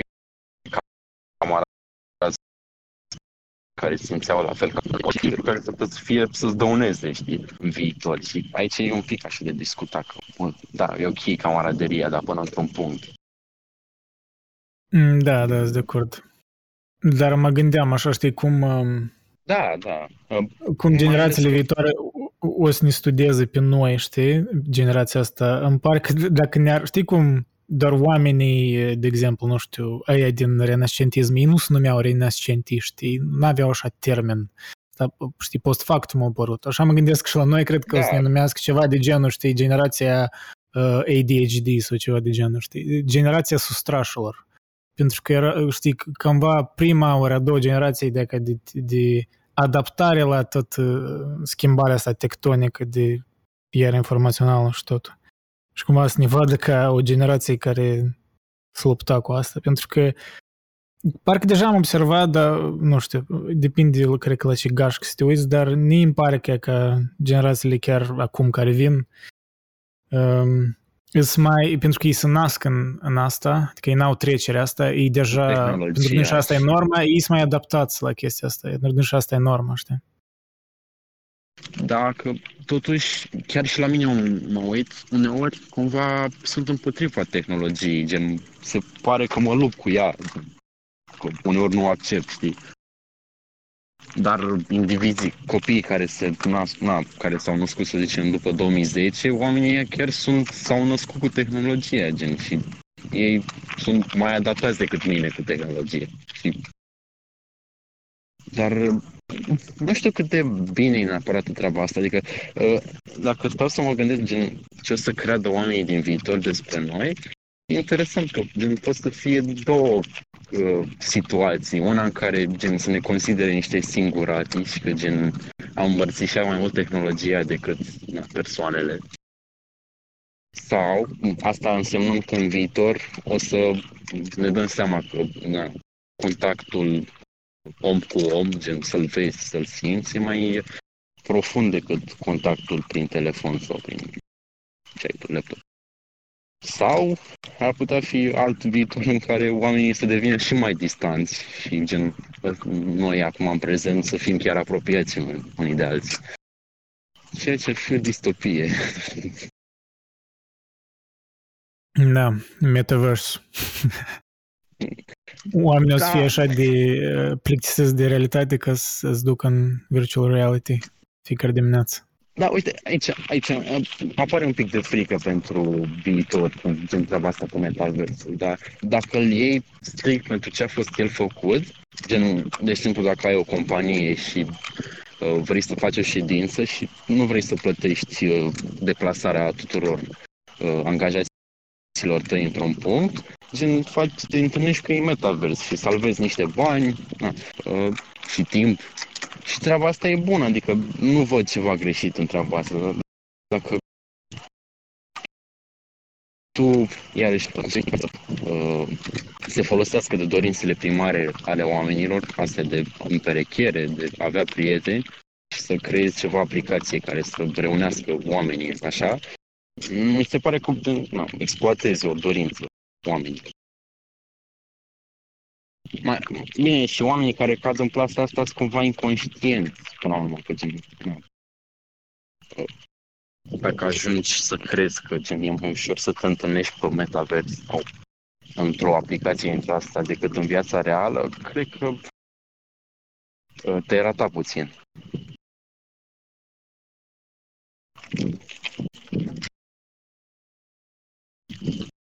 Da, chestia asta, deși așa e de atractivă, eu cred că în genere evadarea asta în, în virtual e că de obicei felul în care platformele sunt construite îți, dă, îți dau pârghiile să-ți construiești imaginea asta, ori să-ți construiești environment în care și asta e atractiv, adică, știi, să simți, de exemplu, nu știu, mai puțin anxietate, când, știi, e tare diferit, știi, nu știu, să intri într-un uh, voice chat pe Discord decât să te duci la o petrecere, știi, în care, între oameni care nu știi, știi, și perioada aia da. de cât de, cât de încrezut în tine n-ai fi, știi, oricum este o perioadă de awkwardness în care trebuie să te introduci, ori, știi, vezi că alții vorbesc și tu trebuie cumva să, să nu stai într-un colț, dar să te introduci și tu să fii partea găștii, știi? Și to- toate chestiile astea care erau normale mult timp, acum, acum oamenii aleg de multe ori să evite asta pentru că e prea incomod și, băi, dacă am alternativă, știi? Și asta, chestia că de-ar fi doar alternativă, dar pentru unii oameni asta e înlocuire devine. Și înțeleg de ce. Dar, da, da pe, pe mine asta un pic mă, mă alarmează. Eu vreau să precizez că chiar și pe canal aici am, am avut un pic de anxietate când am intrat, că nu știam sigur cu ce să încep discuția aici. Totuși... Uh... Da, normal. Dar totuși, mai, mai puțin decât ai avea, știi, într-o conversație față da, în față. Da. Adică, pe asta. Bine, că eu aici consider că frica de uh, respingere în mare parte ne, ne duce spre tehnologie, gen să o folosim așa, gen să intrăm, să nu ne vedem și chestii în de Că, na, când te duci într-un grup, te gândești atât, atât de mult la ce, ce trebuie să zici, pentru că ți-e frică că o să fii refuzat da. de oamenii, adică nu o să te primească în grup. Ceea ce poate să fie ok, adică, na, nu, oamenii nu prezintă acel, nu au aceleași valori ca tine și e ok să nu te dorească în grup, adică nu mi se pare că e un capăt de linie acolo, neapărat. Adică poți să te duci foarte frumos da, în point.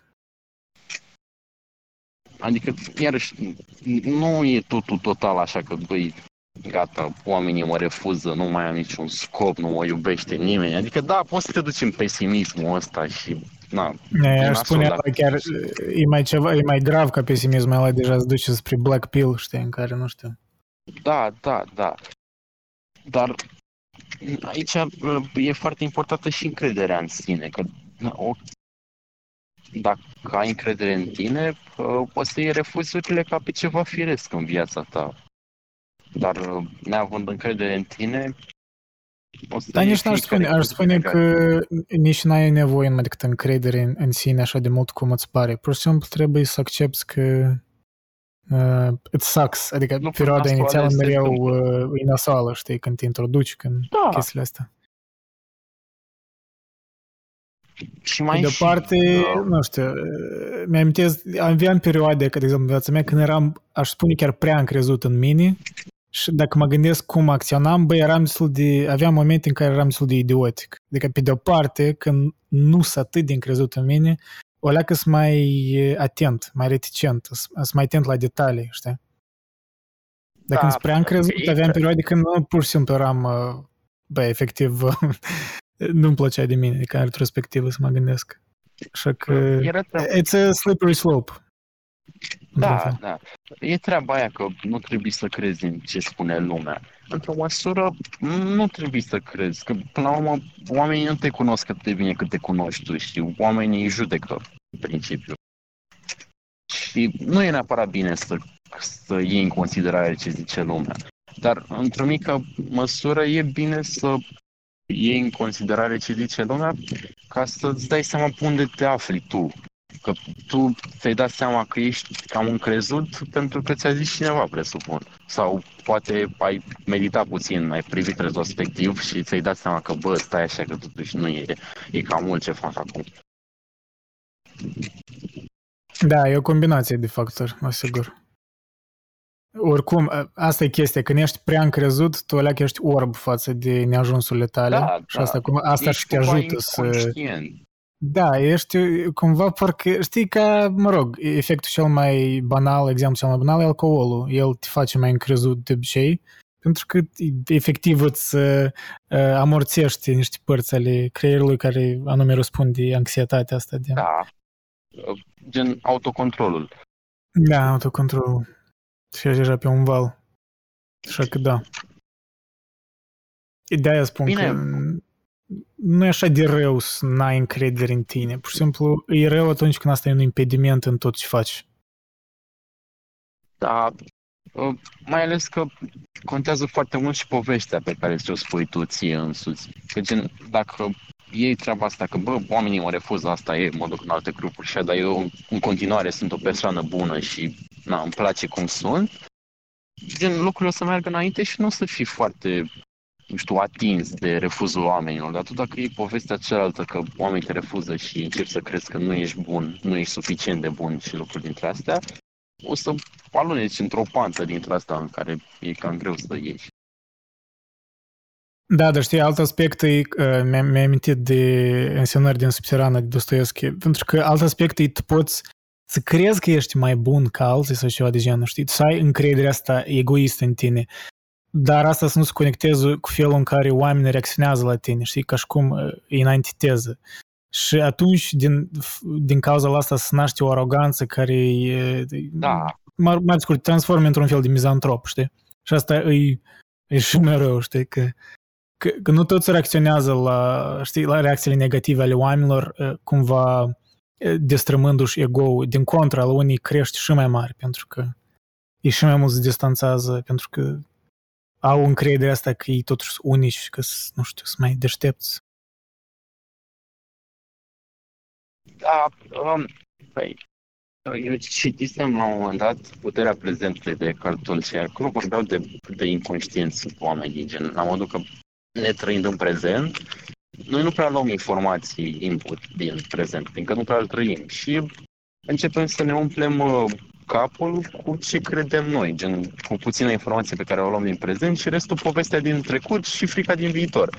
Știi? Și gen, tu ne trăind în prezent, ne fiind conectat cu ce se întâmplă acum, ă, nu prea îți dai seama cum ești tu de fapt și cum sunt oamenii din jur. Și o să umpli, de exemplu, o să faci o părere despre un om, mare parte despre ce crezi tu la prima impresie despre el, decât despre analiza pe care ar trebui să o faci în prezent orice crezi că el crede despre tine, știi, cumva. Te concentrezi nu pe da, persoană, da. dar pe ce crezi că, ce impresii tu crezi că faci ei despre tine. Adică oricum se reîntoarce la tine, știi? Da, oricum uh, avem niște uh, căi inferioare în creier care ne dau părerile astea în câteva secunde, milisecunde chiar. Adică doar trebuie să ne uităm o dată la o persoană și ne, dăm, ne transmit o impresie despre persoana aia. Dar totuși, având un cortex, putem să ne folosim și de o părere rațională care e formată din detalii pe care le vorbim și na, interacționăm cu persoana aia. Adică nu e suficient să iei doar prima impresie. Da, pur și simplu știți că ideea de aia să mergi prima impresie pentru că ea vine antecedent la toată raționalizarea și de multe ori raționalizarea da, cam și... întârzie. și atunci, atunci îți dai seama că regreți și mai mult pentru că ai raționalizat și ți-ai dat seama că, nu știu, primele impresii erau, știi, total greșite sau ceva de genul. Da, da, da. Adică în, într-o perioadă în care na, trăiam în triburi și cumva viața noastră era în pericol cam mereu, era important să îți dai seama foarte repede despre interesele unui om, că na, poate, poate vrea să te omoare. Știi?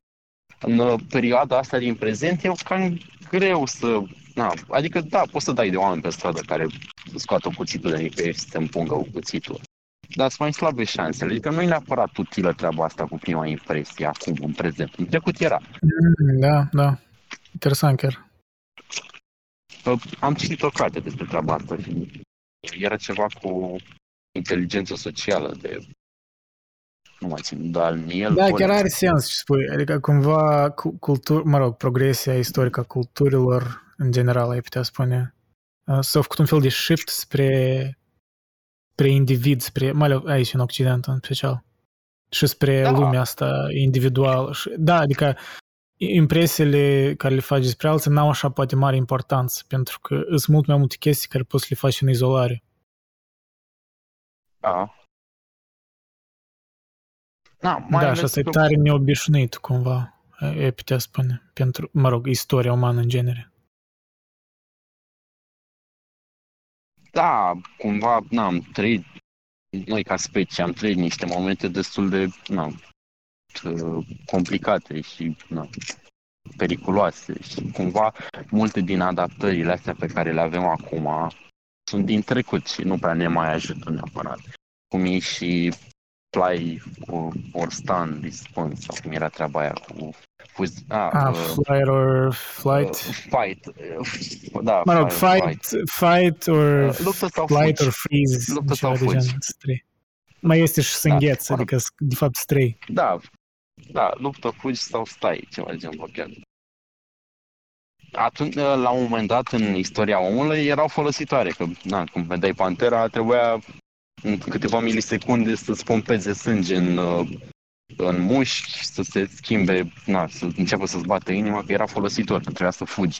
Dar acum uh, se declanșează treaba asta și când vrei să vorbești cu cineva și nu e neapărat util să fii panicat și să-ți bubuie inima când vrei să vorbești cu cineva. Că, na, omul ăla nu reprezintă o amenințare pentru tine și totuși corpul tău o interpretează ca pe o amenințare, ceea ce e neobișnuit.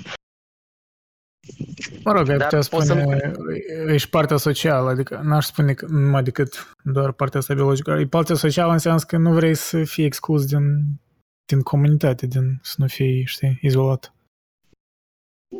Da, da, dar anxietatea aia pe care o ai e cumva nejustificată. nejustificată. Că, na, omul ăla, da, poate nu te acceptă, dar asta nu e, nu ți amenință viața. Mă rog, într-o oarecare Ceea ce- măsură, cred că oricum are o, o anumită rațiune anxietate, adică n-ai putea spune că nu e total, A, adică... n- normal, adică... Probabil bine, gradația, știi? Adică mereu gradațiile sunt ori spre mari, ori spre mici. Că așa e...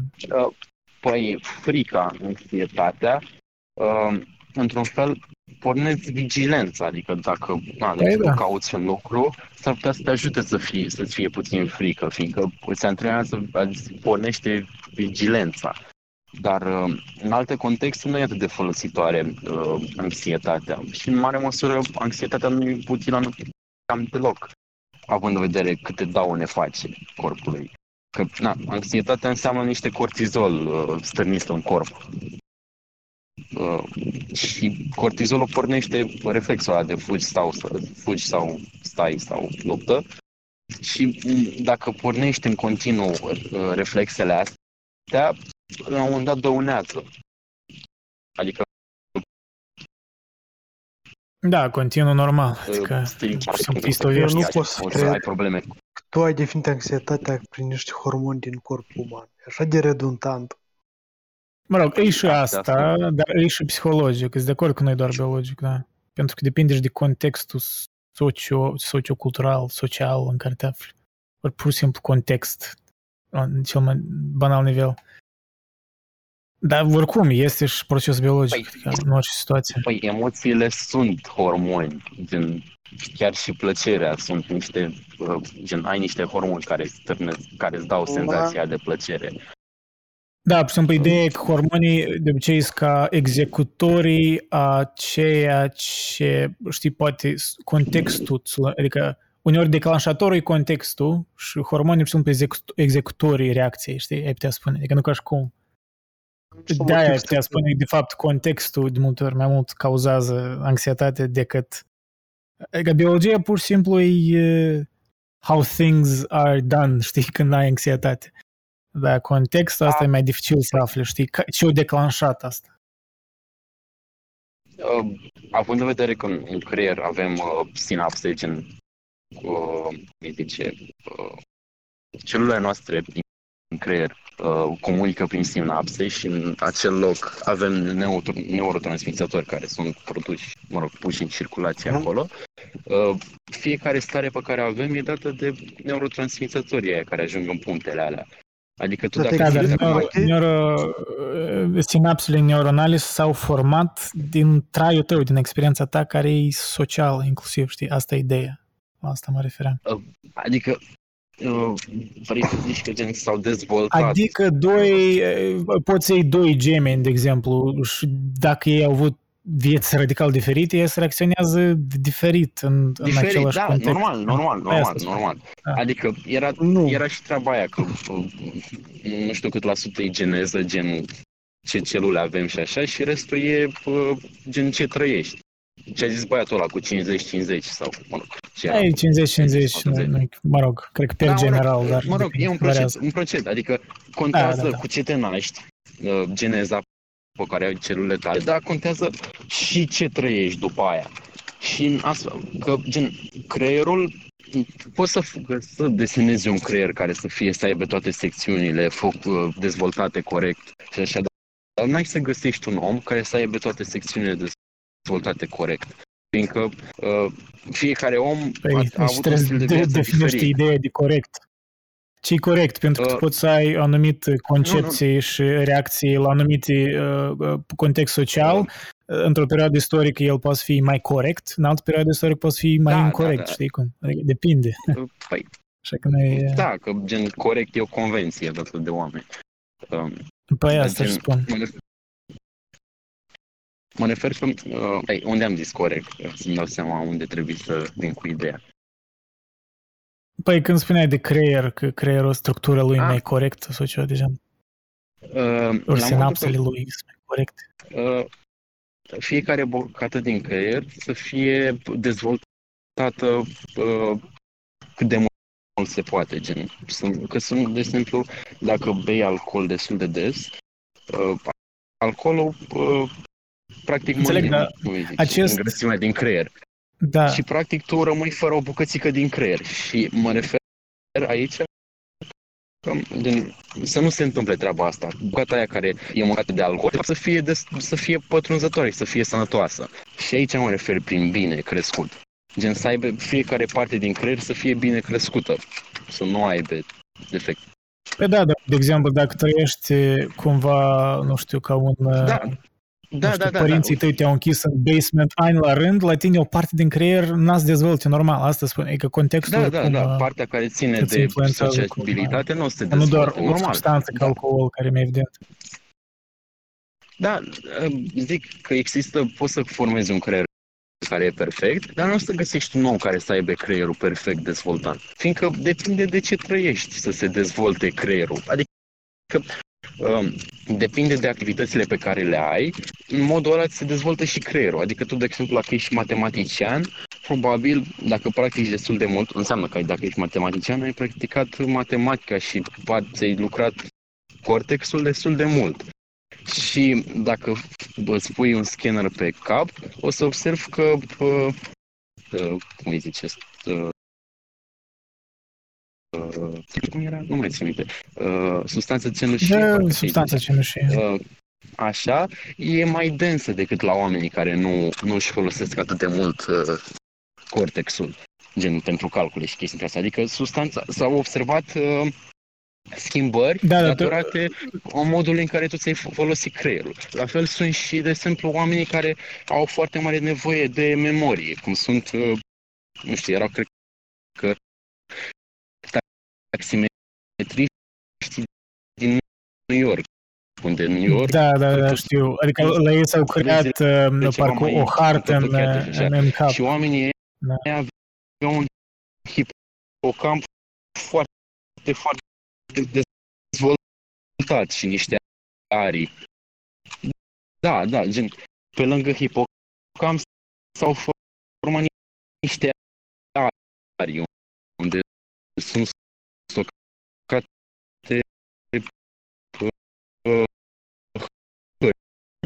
Că am întrerupt. orașului. Adică O să dăm Creier- și pe lună. nostru e, e uh, uh, Nu da. Ești, Marian, ești într-un slideshow durează acum, eu și te aud așa așa câte o secundă. București, nu Hai că de la continuăm. acum, în alte zone. Și cred că se, se întrerupe puțin că e și Da. cel. A, ești bicicletă? Nice. Spunea, Cristian, uh, spune ce ai vrut să spui. Că tot nu reușești. Nu, Nu știu dacă Vreau să zic că nu are nicio, adică în- fie că se formează cumva structurile neuronale în creier și astfel ne afectează din nou comportamentul, fie comportamentul nostru determină structurile neuronale, nu prea contează care a fost prima, că nu înseamnă că influențează mai mult sau că este mai primordială. And? informează un pic. Stai că m-am pierdut And? puțin.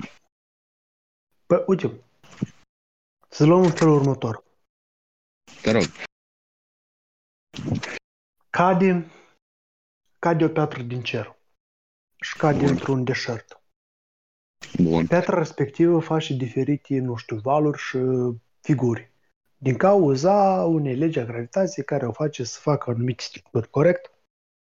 Da. Aici ai foarte bine. U- ok, una la mână, poți foarte bine să spui o căzut o piatră și au făcut figuri. Poți spui la fel că figurile respective au atras piatra prin mijlocul lor.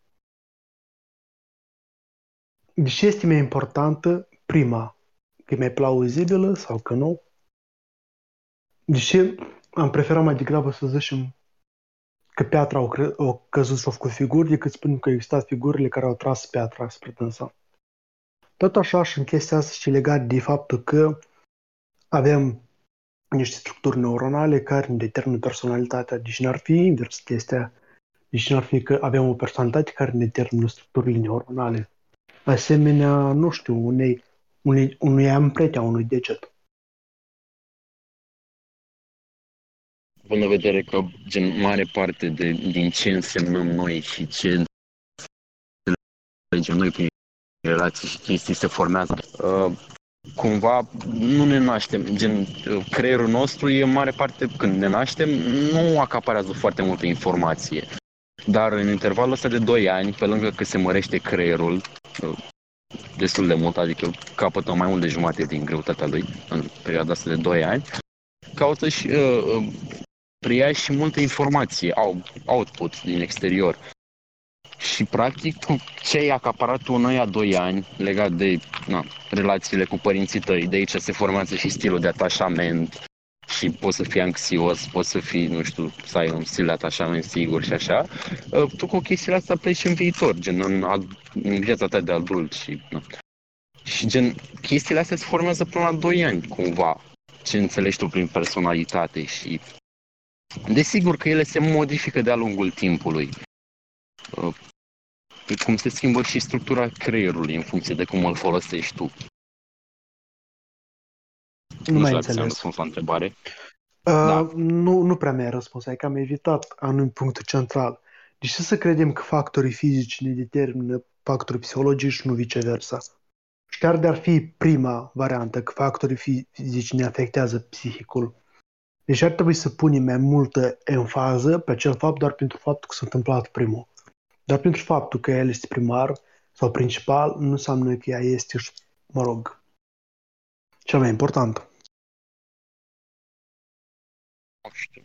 Momentan încă n-am destulă informație să răspund la întrebarea asta. Uh, Presupun că e mai ușor Ei. așa, nu știu. Măi, Poți să, poți să intervini aici puțin? da, Uh, sigur. Poți să faci ce vrei, cred. Ok, Da. uh, legătură cu factor fizic. Factor fizic în materie de plan psihic, eu zic că e foarte important. Să zic din perspectiva unei persoane care are colon ăsta și colon iritabil, prostie, da? Ok, în momentul în care eu uh, am simptome, pentru că e o boală care nu o tratez în momentul de față, um, psihicul meu este extrem de afectat, indiferent de ce fac. Pur și simplu, uh, factorul fizic este determinat în proporție de 80%. Da, eu scuză. O Sunt scuză? oameni care... Da. Sunt oameni care trec prin suferințe inimaginabile și nu le afectă nu știu pe personalitatea. Băi, oamenii ăștia de ce sunt excepții dacă să fim onești statistic, nu? Cristian. Nu, și, și asta, e, păi, asta e faptul cel mai trist. Ne-am uh, conformat așa de mult scuzelor astea că factorii psihici ne afectează, încât ne-au oslăbit voința noastră de a putea să trecem peste oricare suferință. Da, Lucrăm dar totuși cu- scuzele, punctul scuzele ăsta. adesea, hai să spunem, în sens medical, sunt raționale. Adică scuzele, scuza nu e întotdeauna întotdeauna un cuvânt negativ. Adică scuzele există pentru, pentru a explica ceva. Scuza, scuza într-adevăr, este o chestie validă. Cu toate astea, nu o face să fie importantă. Eu, țin minte, am, am citit o în căutarea sensului vieții. Păi, cum? E, ca, era, că, era treaba că omul ăla uh, a ajuns în Auschwitz, gen în lagăr de Da, concentrare. Victor Frankl? Da, Da. Victor Frankl. Și gen, oamenii erau expuși acolo la suferințe destul de na, inimaginabile, așa că oamenii nu mâncau, nici nu erau îmbrăcați foarte bine și era frig, erau puși să muncească deși nu aveau mâncare și erau istoviți. Și cumva erau chiar și el, e unul din exemplele, de oameni care au supraviețuit lagărelor de concentrare. Și poți să dai seama că corpul nostru e capabil de foarte multe suferințe, gen pe care să le Nu. accepte și să trăiască cu ele. Dar important e să găsești un sens pentru suferința aia. Altfel te prăpădești, gen, nu mai înțelegi rostul la toată Ok, chestia aia și ok. o să alegi Dar eu să ce-am mori. spus? Gen, Ok, dar eu ce-am spus? gen că e o scuză. Dar nu e o scuză neapărat. Nu. Pentru Victor Frankl nu conta faptul că pe dânsul poate îl torturau în fiecare zi. Pe- Pentru el conta să supraviețuiască cât mai mult, că știa că cumva o să găsească un sens în toată asta și cumva o să iasă tot bine. Uh, Nu, s- nu El s-au a refugiat găs- în nu. durerea lui. Uh, Da, uh, dar treaba e că nu, că gen, n-a supraviețuit fiindcă încerca să găsească un sens. El a supraviețuit fiindcă a găsit un sens pentru care să trăiască. Și sensul era că, ca să-și vadă nevasta, gen, care era tot Dar în chiar- lagăr. Și la un moment dat și-a dat Eu- seama parcă că ea nu mai, nu mai ține minte foarte bine. Adevărul este Adică- faptul că nu a fost primul pe listă de execuție. De-aia și s-a supraviețuit. Deși nu a fost executat, asta e de treaba lui. Deși nu a murit din Uh. cauza muncilor supra, din cauza cărora, mă rog, la care a fost supus. Asta ține deja de o voință. Da, Mm, nu normal. sunt de acord. Poți să nu fii de acord. Poate să țină Da, foarte da, de a- fizic. aici și și altă întrebare, aici, ori de fapt adevărat. întrebarea mai, mai fundamentală îi alege el să aibă voința aia, știi? Adică voința tot influențată de Victor circunstanțele care le are. În, uh, în cartea Logoterapie și analiză existențială, Victor Frankl spune despre incidentul din Auschwitz în care spune că era alineat în față, așa un comandant. Și el știa că nu este foarte puternic și în fizic, dar a încercat să pară că este puternic. Deși și și-a cursat viața. Deci, de fapt că depinde de fizic fiecăruia, din nou, nu cred că e atât Um, de important. Nu, a, Păi, în cazul Acolo- dat, depinde de percepția care Victor Frankl a creat-o despre fizicul său. Adică oricum merge vorba despre fizicul său, pur și simplu nu în mod Nu, literal. uh, Să vă dau un pic de context la treaba asta, că mai am adus aminte. Uh, Când ajungeau în lagăr, după ce mergeau cu trenul și ajungeau în lagăr, um, erau la poartă niște tipi de la lagărul ăla care decideau cine se duce spre uh, lagăr și cine se duce spre cuptor. Și uh, el a aflat, i-a spus cineva, nu mai țin minte cum era faza, dar i-a spus cineva de acolo că dacă arăți cât de cât impozant și gen că ești sănătos, o să te ducă spre lagăr, adică trăiești. Dacă Aia, pă, gen ești, arăți nesănătos și arăți că nu mai poți să duci mult, o să te ducă spre cuptor. Și el și-a dat seama că trebuie să arate cât mai, cât mai multă siguranță în el, la modul că să pară uh, sănătos, ca să se ducă spre lagăr, unde poate să mai trăiască. Acum depinde cât.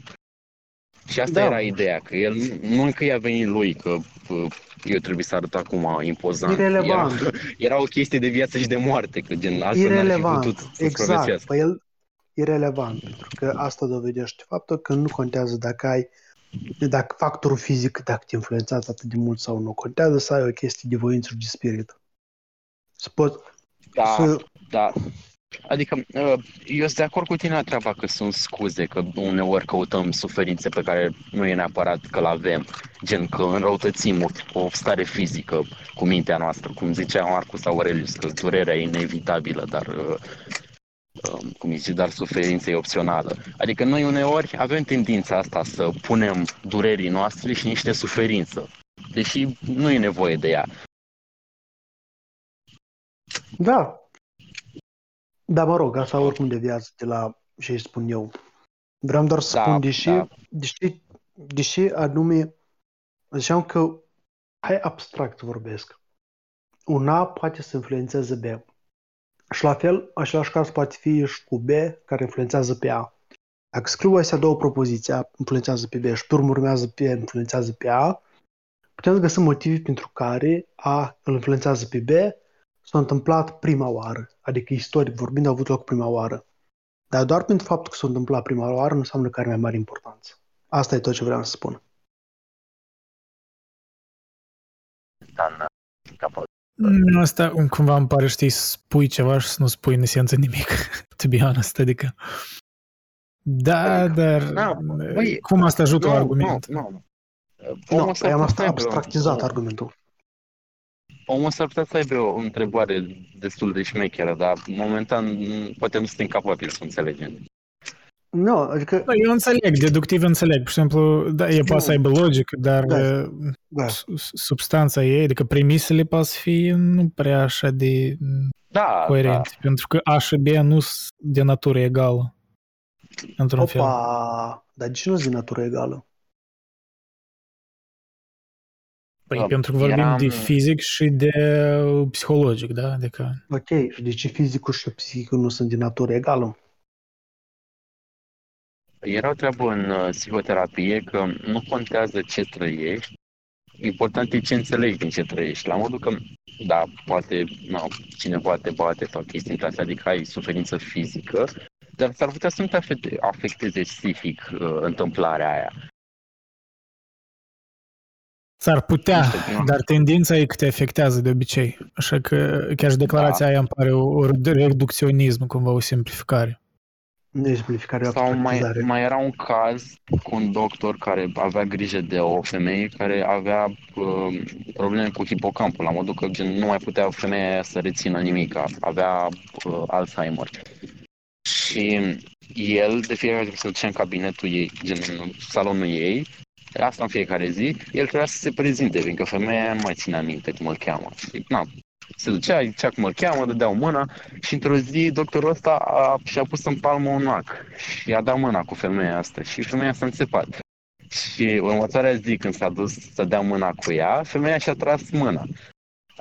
Asta înseamnă că, gen, da, durere fizică, nu ține minte, bla, bla, bla, dar durerea psihică, gen, emoția aia de durere, rămâne acolo stocată de creierul cumva. Adică e mult mai importantă, cred, uh, durerea psihică și ce se întâmplă în psihicul nostru decât ce îi se întâmplă corpului.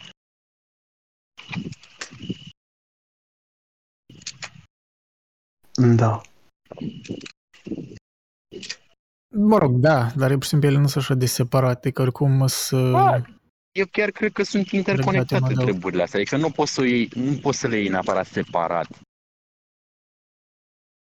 Gen, cum ai zis Nu, el, dar că, altă a, chestie, pur și simplu, într-un, într-un fel, da, e un fel de question uh, chicken or the egg, știi, which came first, pentru că ai putea spune, da, că, ia uite, un om aici, totuși, dacă reacționa psihologic mai adecvat, apera să nu suferă atât de mult, dar însuși că abilitatea lui de a reacționa psihologic adecvat a fost, ai putea argumenta, uh, afectat de circumstanțele fizice în care l-a adus în starea asta de acum. Înțelegi că asta Păi, e chestia. Aici chiar- e dificil să, uh, să faci așa niște um, separări, știi, exacte, să spui. De-aia spun că e mai complex, e mai dificil să...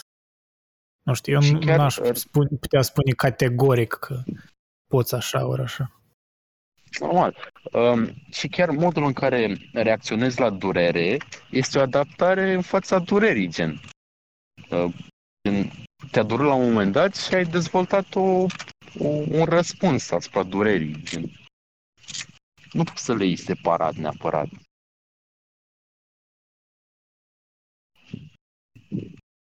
Da, ori da, poți mă rog. să suferi atât de mult să treci prin așa experiență fizic dureroasă care să-ți um, desensibilizeze în genere capacitatea de a interpreta acea durere și tu pur și simplu ești traumat pe viață. Adică tu nu tu n-ai și nu, nu din cauza alegerii tale, adică din cauza că așa circumstanțele au fost. Adică tu n-ai alegerea ca alt om să, să aibă spațiul ăsta de a interpreta psihologic în avantajul său, pentru că la tine, pur și simplu, s-o, s-o decalibrat într-un fel mecanismul ăsta de a, de a, știi, în retrospec- retrospectiv, de a interpreta uh, durerea Da. fizică în avantajul tău. Pentru că, pur și simplu, ai fost traumat la nivel profund.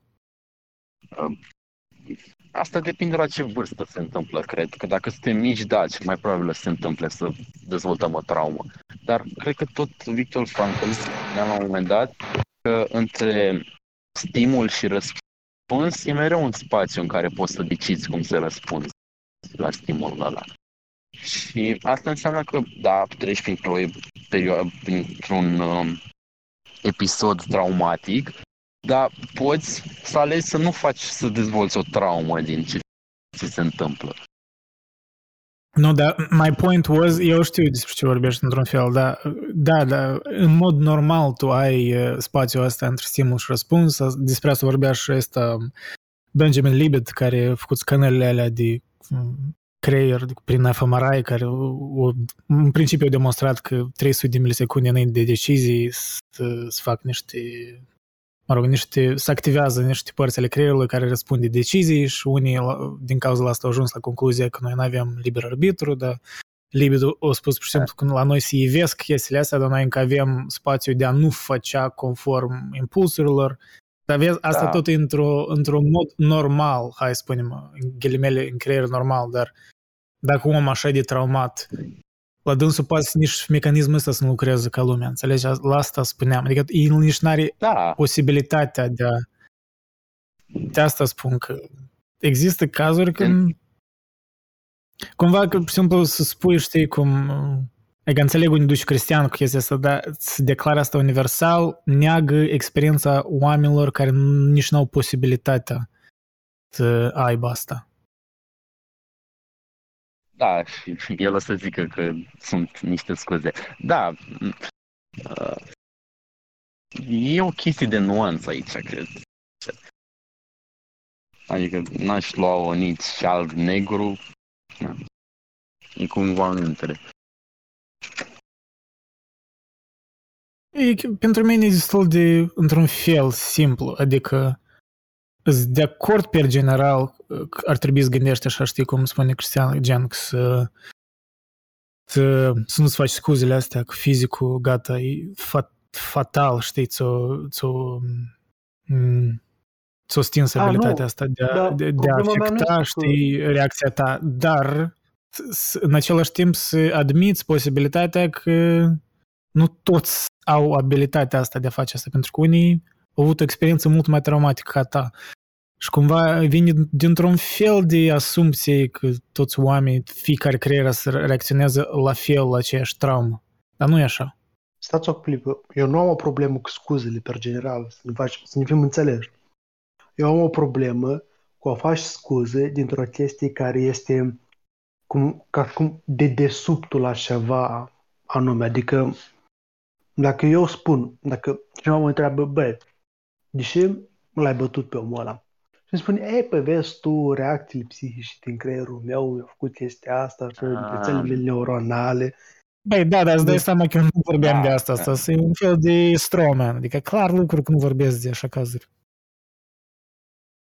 Uh, Nu, da, poți dar să asta e și găsești problema. la că- modul că dacă dacă te referi la astfel de scuze, gen să dai vina până în natura umană, cum erau treburile alea că fă ce simți și dacă simți că vrei să violezi o femeie, fă asta, că fiindcă asta simți. Da, acolo e, Ba, nu. e o chestie Poți- greșită. fă-o.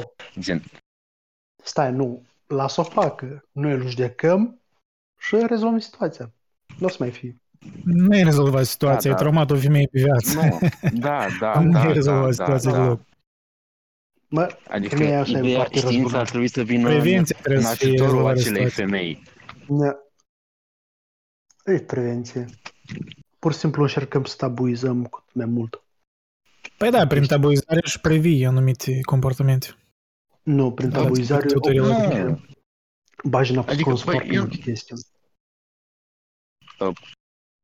Eu nu sunt de acord neapărat cu treaba asta. Adică dacă explici de ce nu este bine, gen, să faci treaba aia și nu impui neapărat să zici că nu faci asta. Punct. Și dai, dai și o explicație pentru de ce să nu faci treaba asta, mie nu se pare că gen e... uh, Stai un pic. Na. Tu, deci, dă vă să zic, deci dacă eu explic cuiva că nu e bine să fac chestia asta, el o să o facă pentru că este rău chestia aia. Dacă îi dai și o explicație de ce e rău, Nu, păi stai o Nu. clipă, tu de ce crezi că oamenii pre- vor să facă bine? Ca să e eviți credința asta uh, generală consecințele că- rele din partea societății, în mare parte. și Corect, asta să și îl manipulezi emoțional. cred că e și credința asta că gen omenirea se îndreaptă spre bine și chestii. Hai, lasă Nu, să- este și cum mustrare faci. de conștiință care, mă rog, unii oameni o au mai acute, alții poate în genere nu au și de obicei aia sunt psihopați ori sociopați. Au mustrare de conștiință Da. oamenii care... Bă, o să fiu o leac de Ranicov aici. Au, oameni, au mustrare de conștiință oamenii care nu sunt supra-oameni. Păi care nu sunt psihopați ori sociopați. Nu. Nu alt. Nu, Dacă asta e neapărat. supra-om, apoi eu nu vreau să să fiu supra-om. Nu, nu neapărat. De exemplu, în cultura mea, este, poate să fie ok sau cu chestii care cultura ta nu este ok. Da, da, depinde de ce Da, e- chestii vorbim. e- Când vorbim de umorul unui om, Diferență de totuși valori. universal e destul de... Cumva parcă acceptat Da. universal că asta e Știi? rău. Chiar mă gândeam zilele astea. Cât de ipocriți putem fi când spunem că să nu ucizi este greșit? Când în realitate noi spunem să nu ucizi ca o chestie generală, e o prescripție generală. Dar pentru o prescripție generală, un fapt trebuie să fie tot la fel de general. Să nu ucizi, ok, dar să ucizi în război pentru binele grupului tău, ă, e ok. Băi, nu, tu, Aici tu nu e- suni ca aici un e- ăsta reducționist de pe reddit.com, știi? Hai să fim serioși. Mie- Clar că nu, când mie spunem mi-aduce- că nu ucizi, vorbim de circunstanțe normale în afara războiului. Îți dai seama? Adică, serios, trebuie să Da. Mie explic. mi-aduce am- Păi, aminte în afara foarte tare de războiului- Dostoevski ce zice băiatul ăsta. Gen, chiar... Păi da, e, de așa spus de e război. chiar... Da, Da. Nu. Ce vreau, ce vreau eu să spun este că în condiții normale, când au fost vreodată condiții normale? Cum, adică? da, nu, îți dai seama, Când nu e război în că țara ta, normal, când bine, există rău, stabilitate. măi, oricum, normal, bine, rău și Păi toate hai să fim astea sunt serioși, te niște duci acum în... Nu chiar convenții, sunt și niște chestii destul de perceptibile. Du-te acum în Ucraina și spune la unul din uh, Harkov că, hei, ce e normal? El o să spună tare clar ce e normal pentru el. Nu. Crede. Pentru Pentru Adică el, oamenii pentru au o el. anumită concepție. Dar nu-i doar pentru Da. el. Orice om, orice cultură să se afle în situația lor acum, ar spune cam aceeași chestii ce e normal. Da, doar pentru faptul Da. Cazați că ea- se duc Da, la uite, muncă, uite, familia stai să așa. sănătoasă și mai departe. Da, da, da, da. Sunt de acord cu tine. Dar du-te după aia în Rusia și caută o femeie care să fie gen iubitoare de pă, să gen să fie în limbă după pă, Putin, gen la modul gen să-i placă doctrina lui. Și o să creadă că e normal ce face Putin. Și devi, normalul ei e altfel decât normalul omului din Ucraina care suferă. Adică e o chestie personală despre normalul ăsta, că poți să înțelegi despre normal că normal între, Nu înseamnă chiar, pentru întregire că, sau pentru că izbăvire. femeia, de- femeia aia te care rog, va te- susține, mă rog, uh, dictatorul lor, păi uh, ea are mai mult în comun cu același ucrainean care suferă, pentru că momentul- pentru ea aceleași chestii normale sunt normale, adică să ducă la muncă, să, să aibă ce mânca, să aibă familie sănătoasă și unica, unicul variabil care, da, e important, dar e, e diferă, e că ea susține dictatorul, adică, da, în mare parte au aceleași, ale aceleași valori ca și un ucrainean. What I'm saying is că Da. oamenii sunt mult mai similari decât pare, adică chiar dacă Uh, diferențele culturale sunt mari. Mi-am amintit o chestie importantă. Era un uh, filosof care a spus um, avea un concept foarte interesant legat de am să-l caut. Dacă îl găsesc, am să-l pun. ce a zis? Hmm? Uh, Spune ce a zis el, gen. Poate ne dăm seama Deci mai nu- repede cine a zis. Era ceva genul, uh, ceva genul etic face-to-face, ceva de genul era, nu mai știu. Mai văzut, trebuie să-l caut. Știu cum a fost influențat de Kierkegaard. Pe care era argumentul? De ce l-ai dus în... Ah, the face. Uite, face-to-face, relație față la față este un concept făcut de către filozoful francez Emmanuel Levinas asupra socializării umane. Spune că, din punct de vedere etic, oamenii sunt responsabili către celălalt printr-o uh, întâlnire față la față.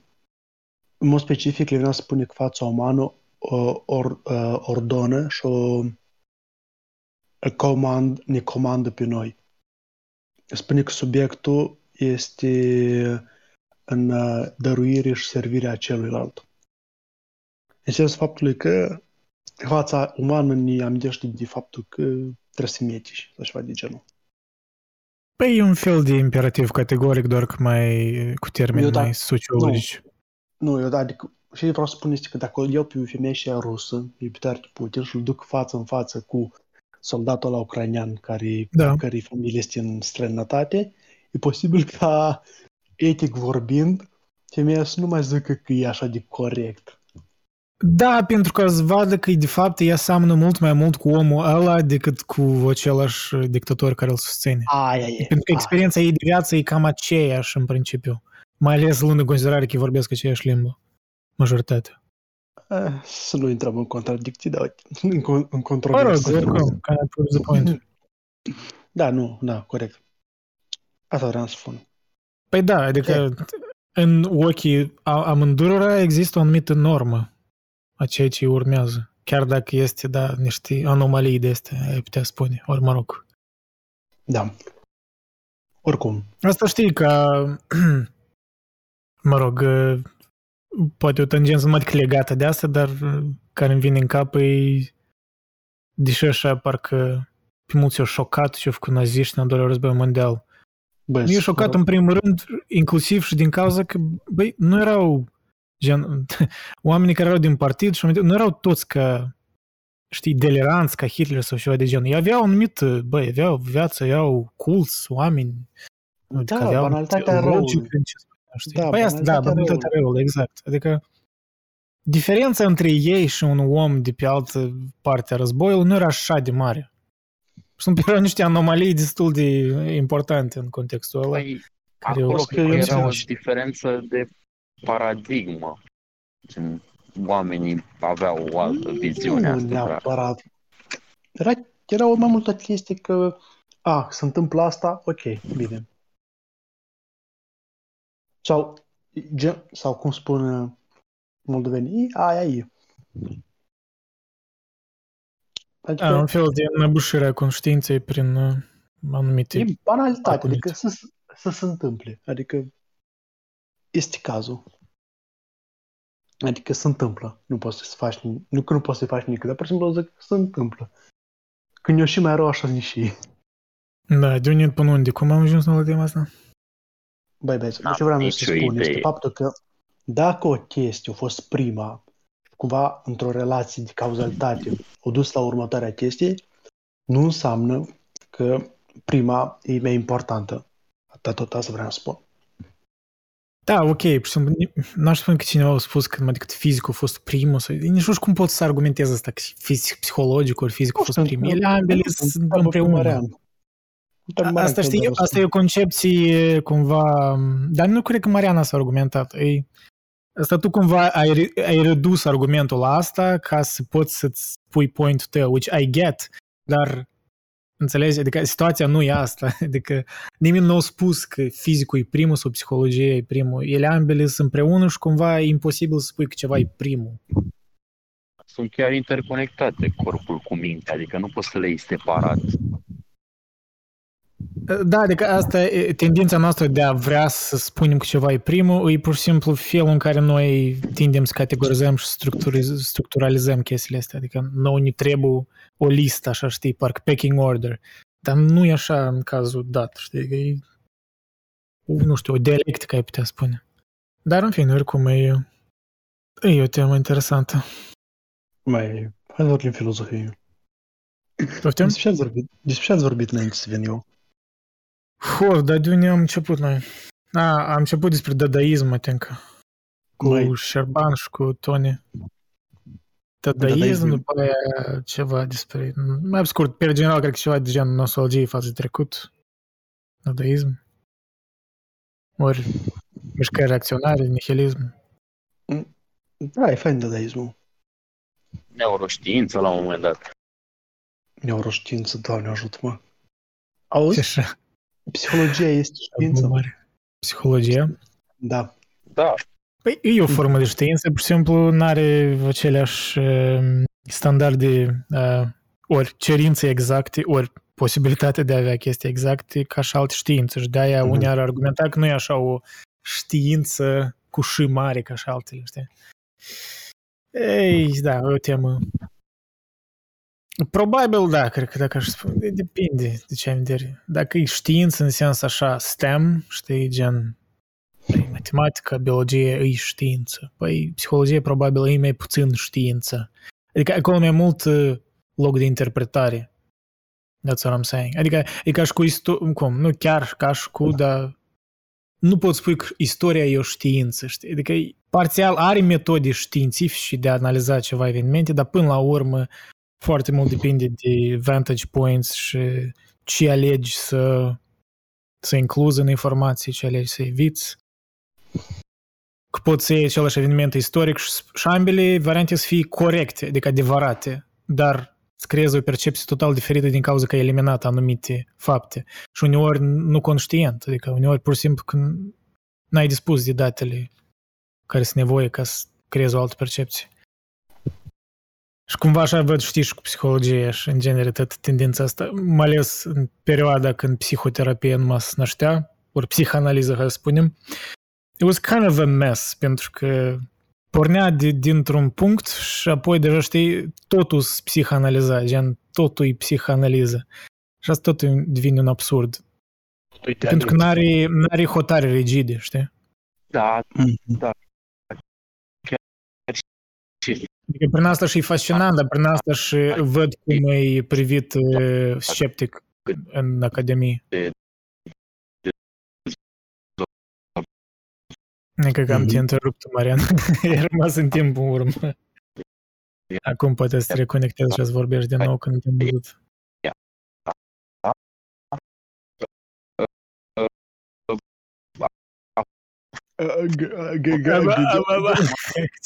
Te întrerupi. bază foarte bună. Bază.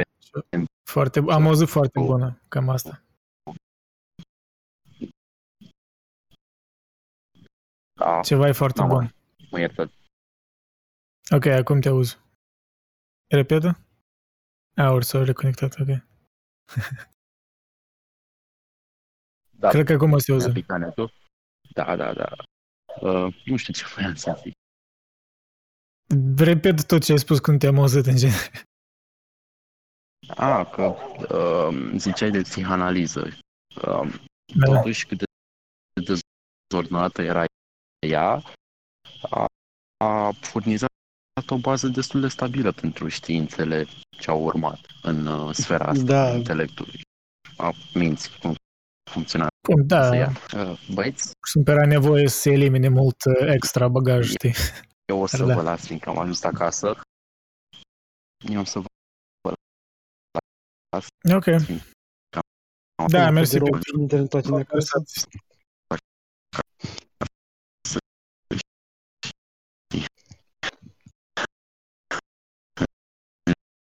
Salutarea ta. Da, da, da.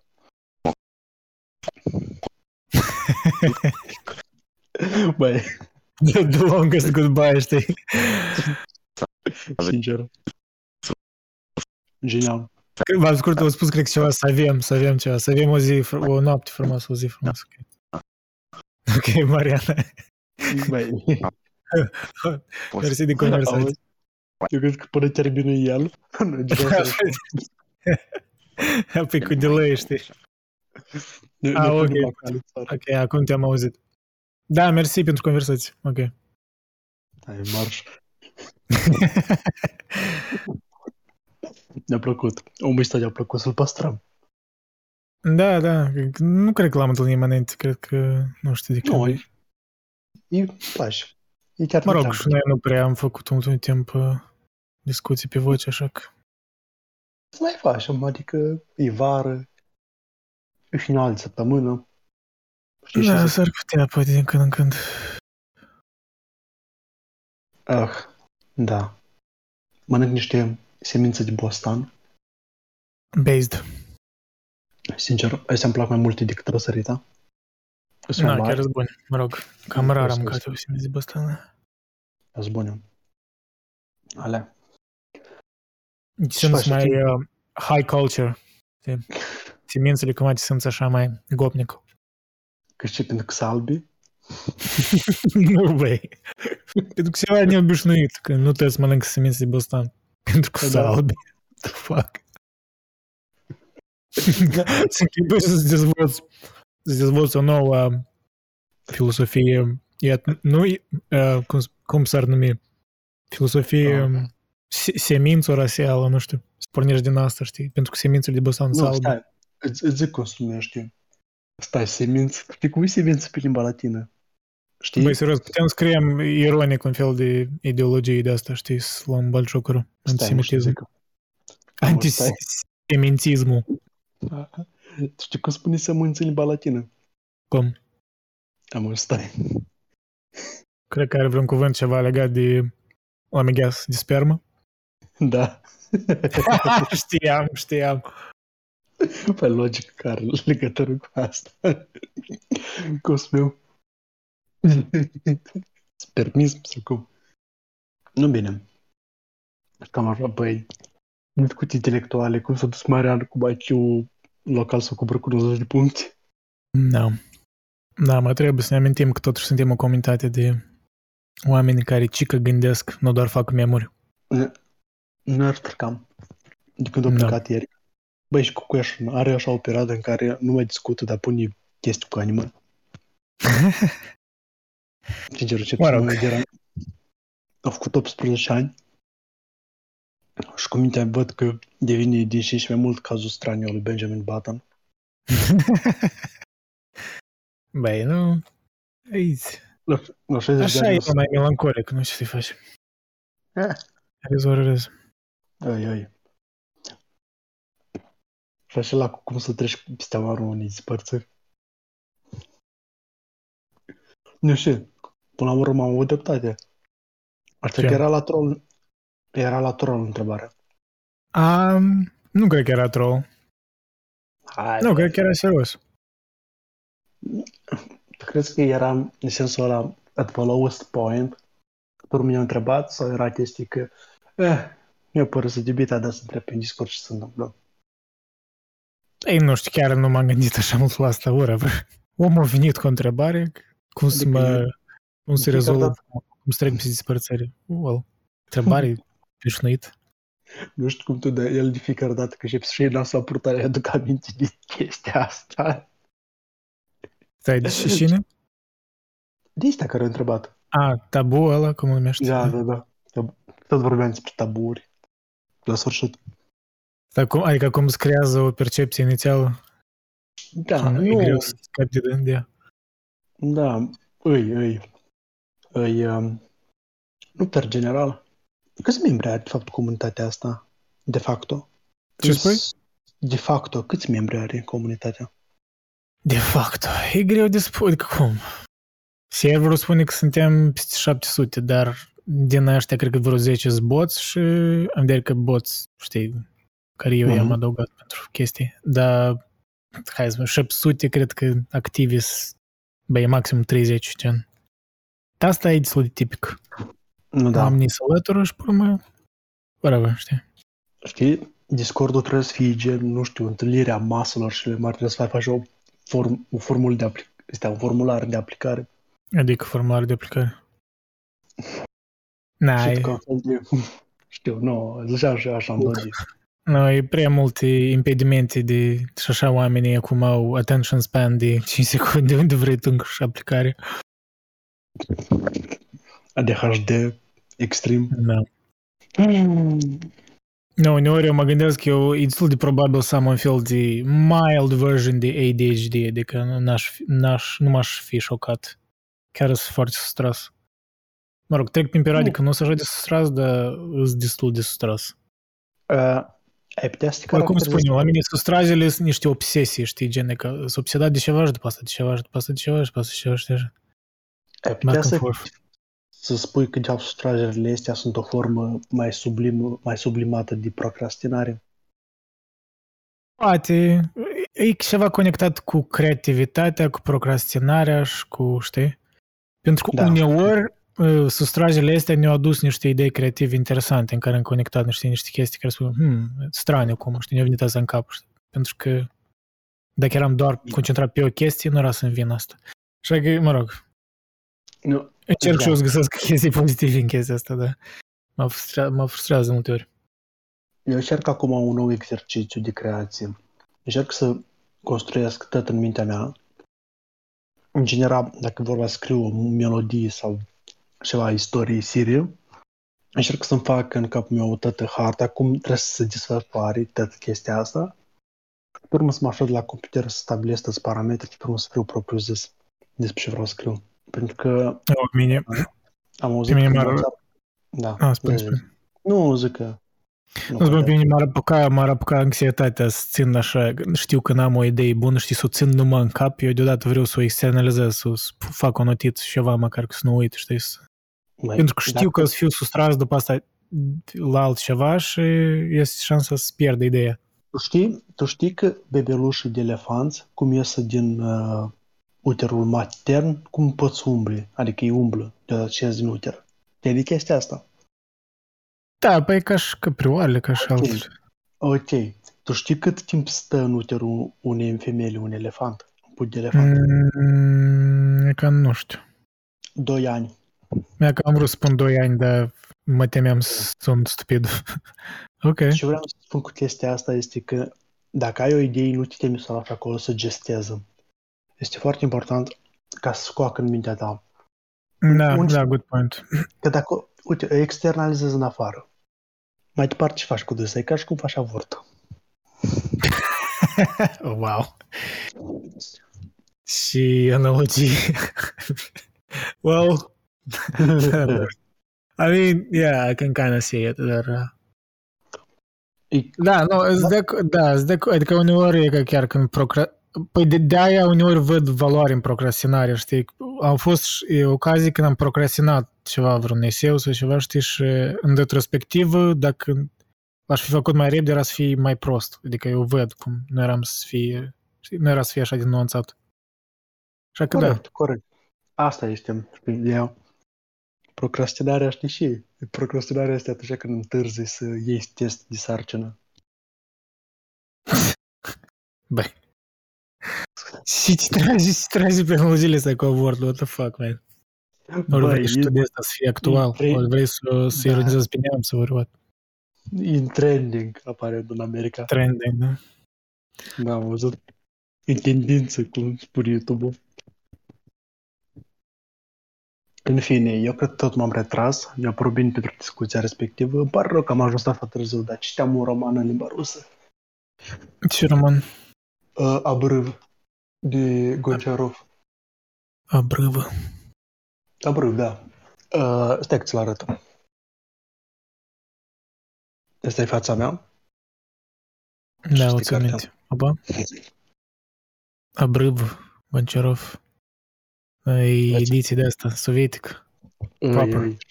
Păi și în rusă. Cum să nu știi? Uite, și are și... Da, îmi plac, îmi plac în edițiile astea vechi, știi, sovietice, că au ilustrări. În genere îmi plac ilustre, ilustrările în carte.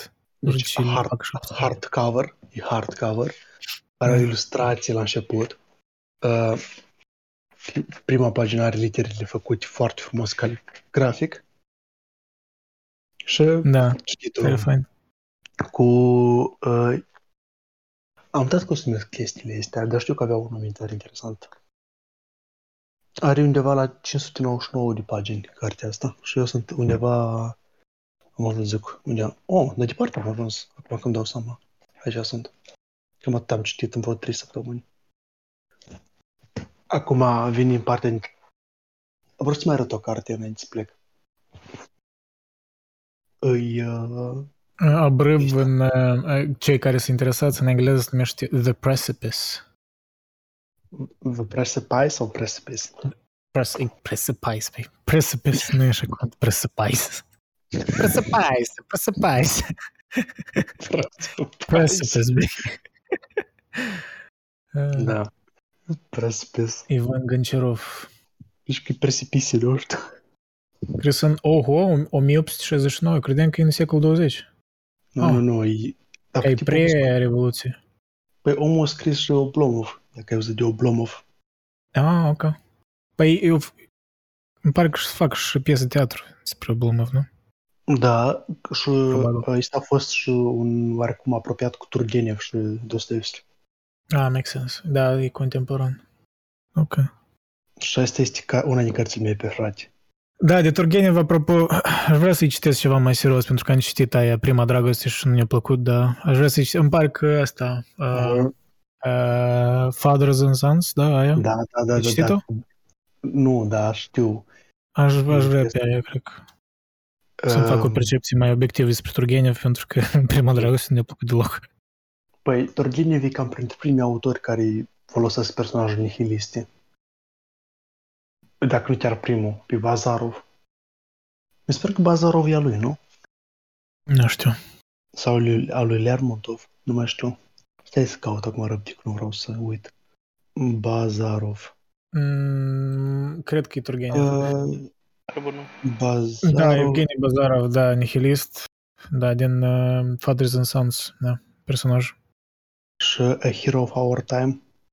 Îi uh, personajul principal din A Hero of Our Time îi... Uh, Lermontov, da, băi, Lermontov e prea subestimat.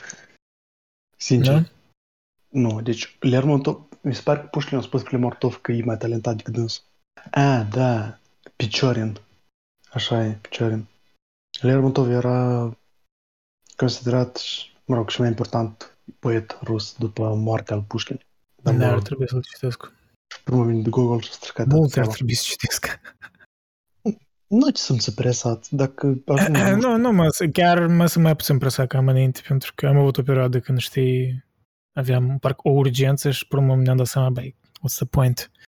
Că uneori știam regretul ăsta că parcă eu sunt de natură cititor lent, dar în retrospectivă mai bine așa decât să fiu de asta care să facă checkmarks. Nu, nu trebuie.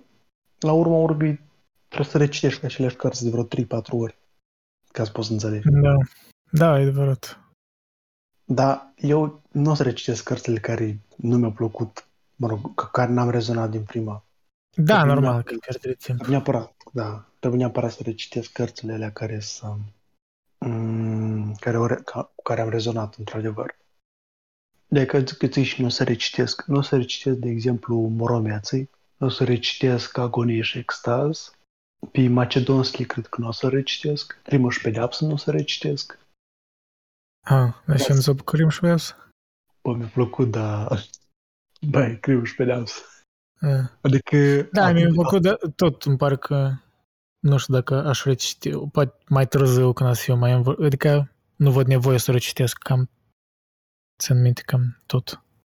Mă rog, Și mă n-aș- las. Știi ce vreau să și caut eu acum? Eu, cau- eu caut acum, că după ce termin eu romanul ăsta, să citesc uh, colecții de povestiri scurte. Anume după Ah, asta. De cine? Oare n-are importanță? N-are importanță, anume și povestiri scurte. Ah. Deci, Da, mine mă fascinează povestile scurte, știi? Clar, ești din cauza că e investiție nepuțină, dar e, îi, cred că da, e ceva. Scrii povestire scurtă, scurtă bună, tot trebuie să ai un anumit, nu știu, talent. Trebuie, trebuie să ai un anumit talent. Și de aceea vreau să te întreb, uh, cum spunea cartea aia de Borges, ficțiune sau cum? Ficționes, da, ficționes, ficționes. Mhm. Da, și- ea, mă rog, e cea mai faimoasă antologie lui de short stories. Nu sunt toate normal, sunt câteva, dar cred că sunt cele mai centrale așa, despre care când te gândești la Borges, apoi ales. De al de loteria din uh, Babilon, Biblioteca Babel, Tlon Ukbar, și acolo autorul lui Don Quixote și mai era acolo Are niște istorii. Băi, cred că La ți ar care- plăcea Borges. Al- Așa e de fascinant autorul ăsta, serios.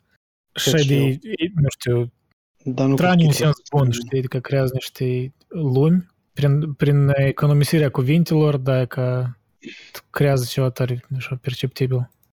Și sincer, uh, Lee Fitzgerald, tot mi-e interesant să văd ce a mai scris, că bine, am auzit că povestirile lui scurte sunt punctul lui slab, dar și nu toate. Mă rog, nu știu dacă sla... El a fost cunoscut, știi, mai mult ca short story writer. El probabil sunt mai comercial, știi, nu știu cum, sunt mai așa, light-hearted. Cel, am citit doar, cred că una sau două short stories de ale lui, dar sunt ok. Dar nu cred că trebuie să aștepți că sunt ceva geniale sau... Adică, e clar, deși mulți laudă Gatsby, ori urăște Gatsby, că e așa, o, pro- probabil o excepție de la normă, știi, din ce o scris el. Adică e mai memorabil. Dar el chiar a scris mult, băi, chiar are, are de istorii scurte, holy fuck. Da. Așa că când scrie așa de mult, îți dai seama că nu poți scrie tot bine. E adevărat. Bine, eu cred că am plecat acum. Da. Hai, mersi, ne mai auzim, Cristian. Hai Noapte să- bună. Noapte bună.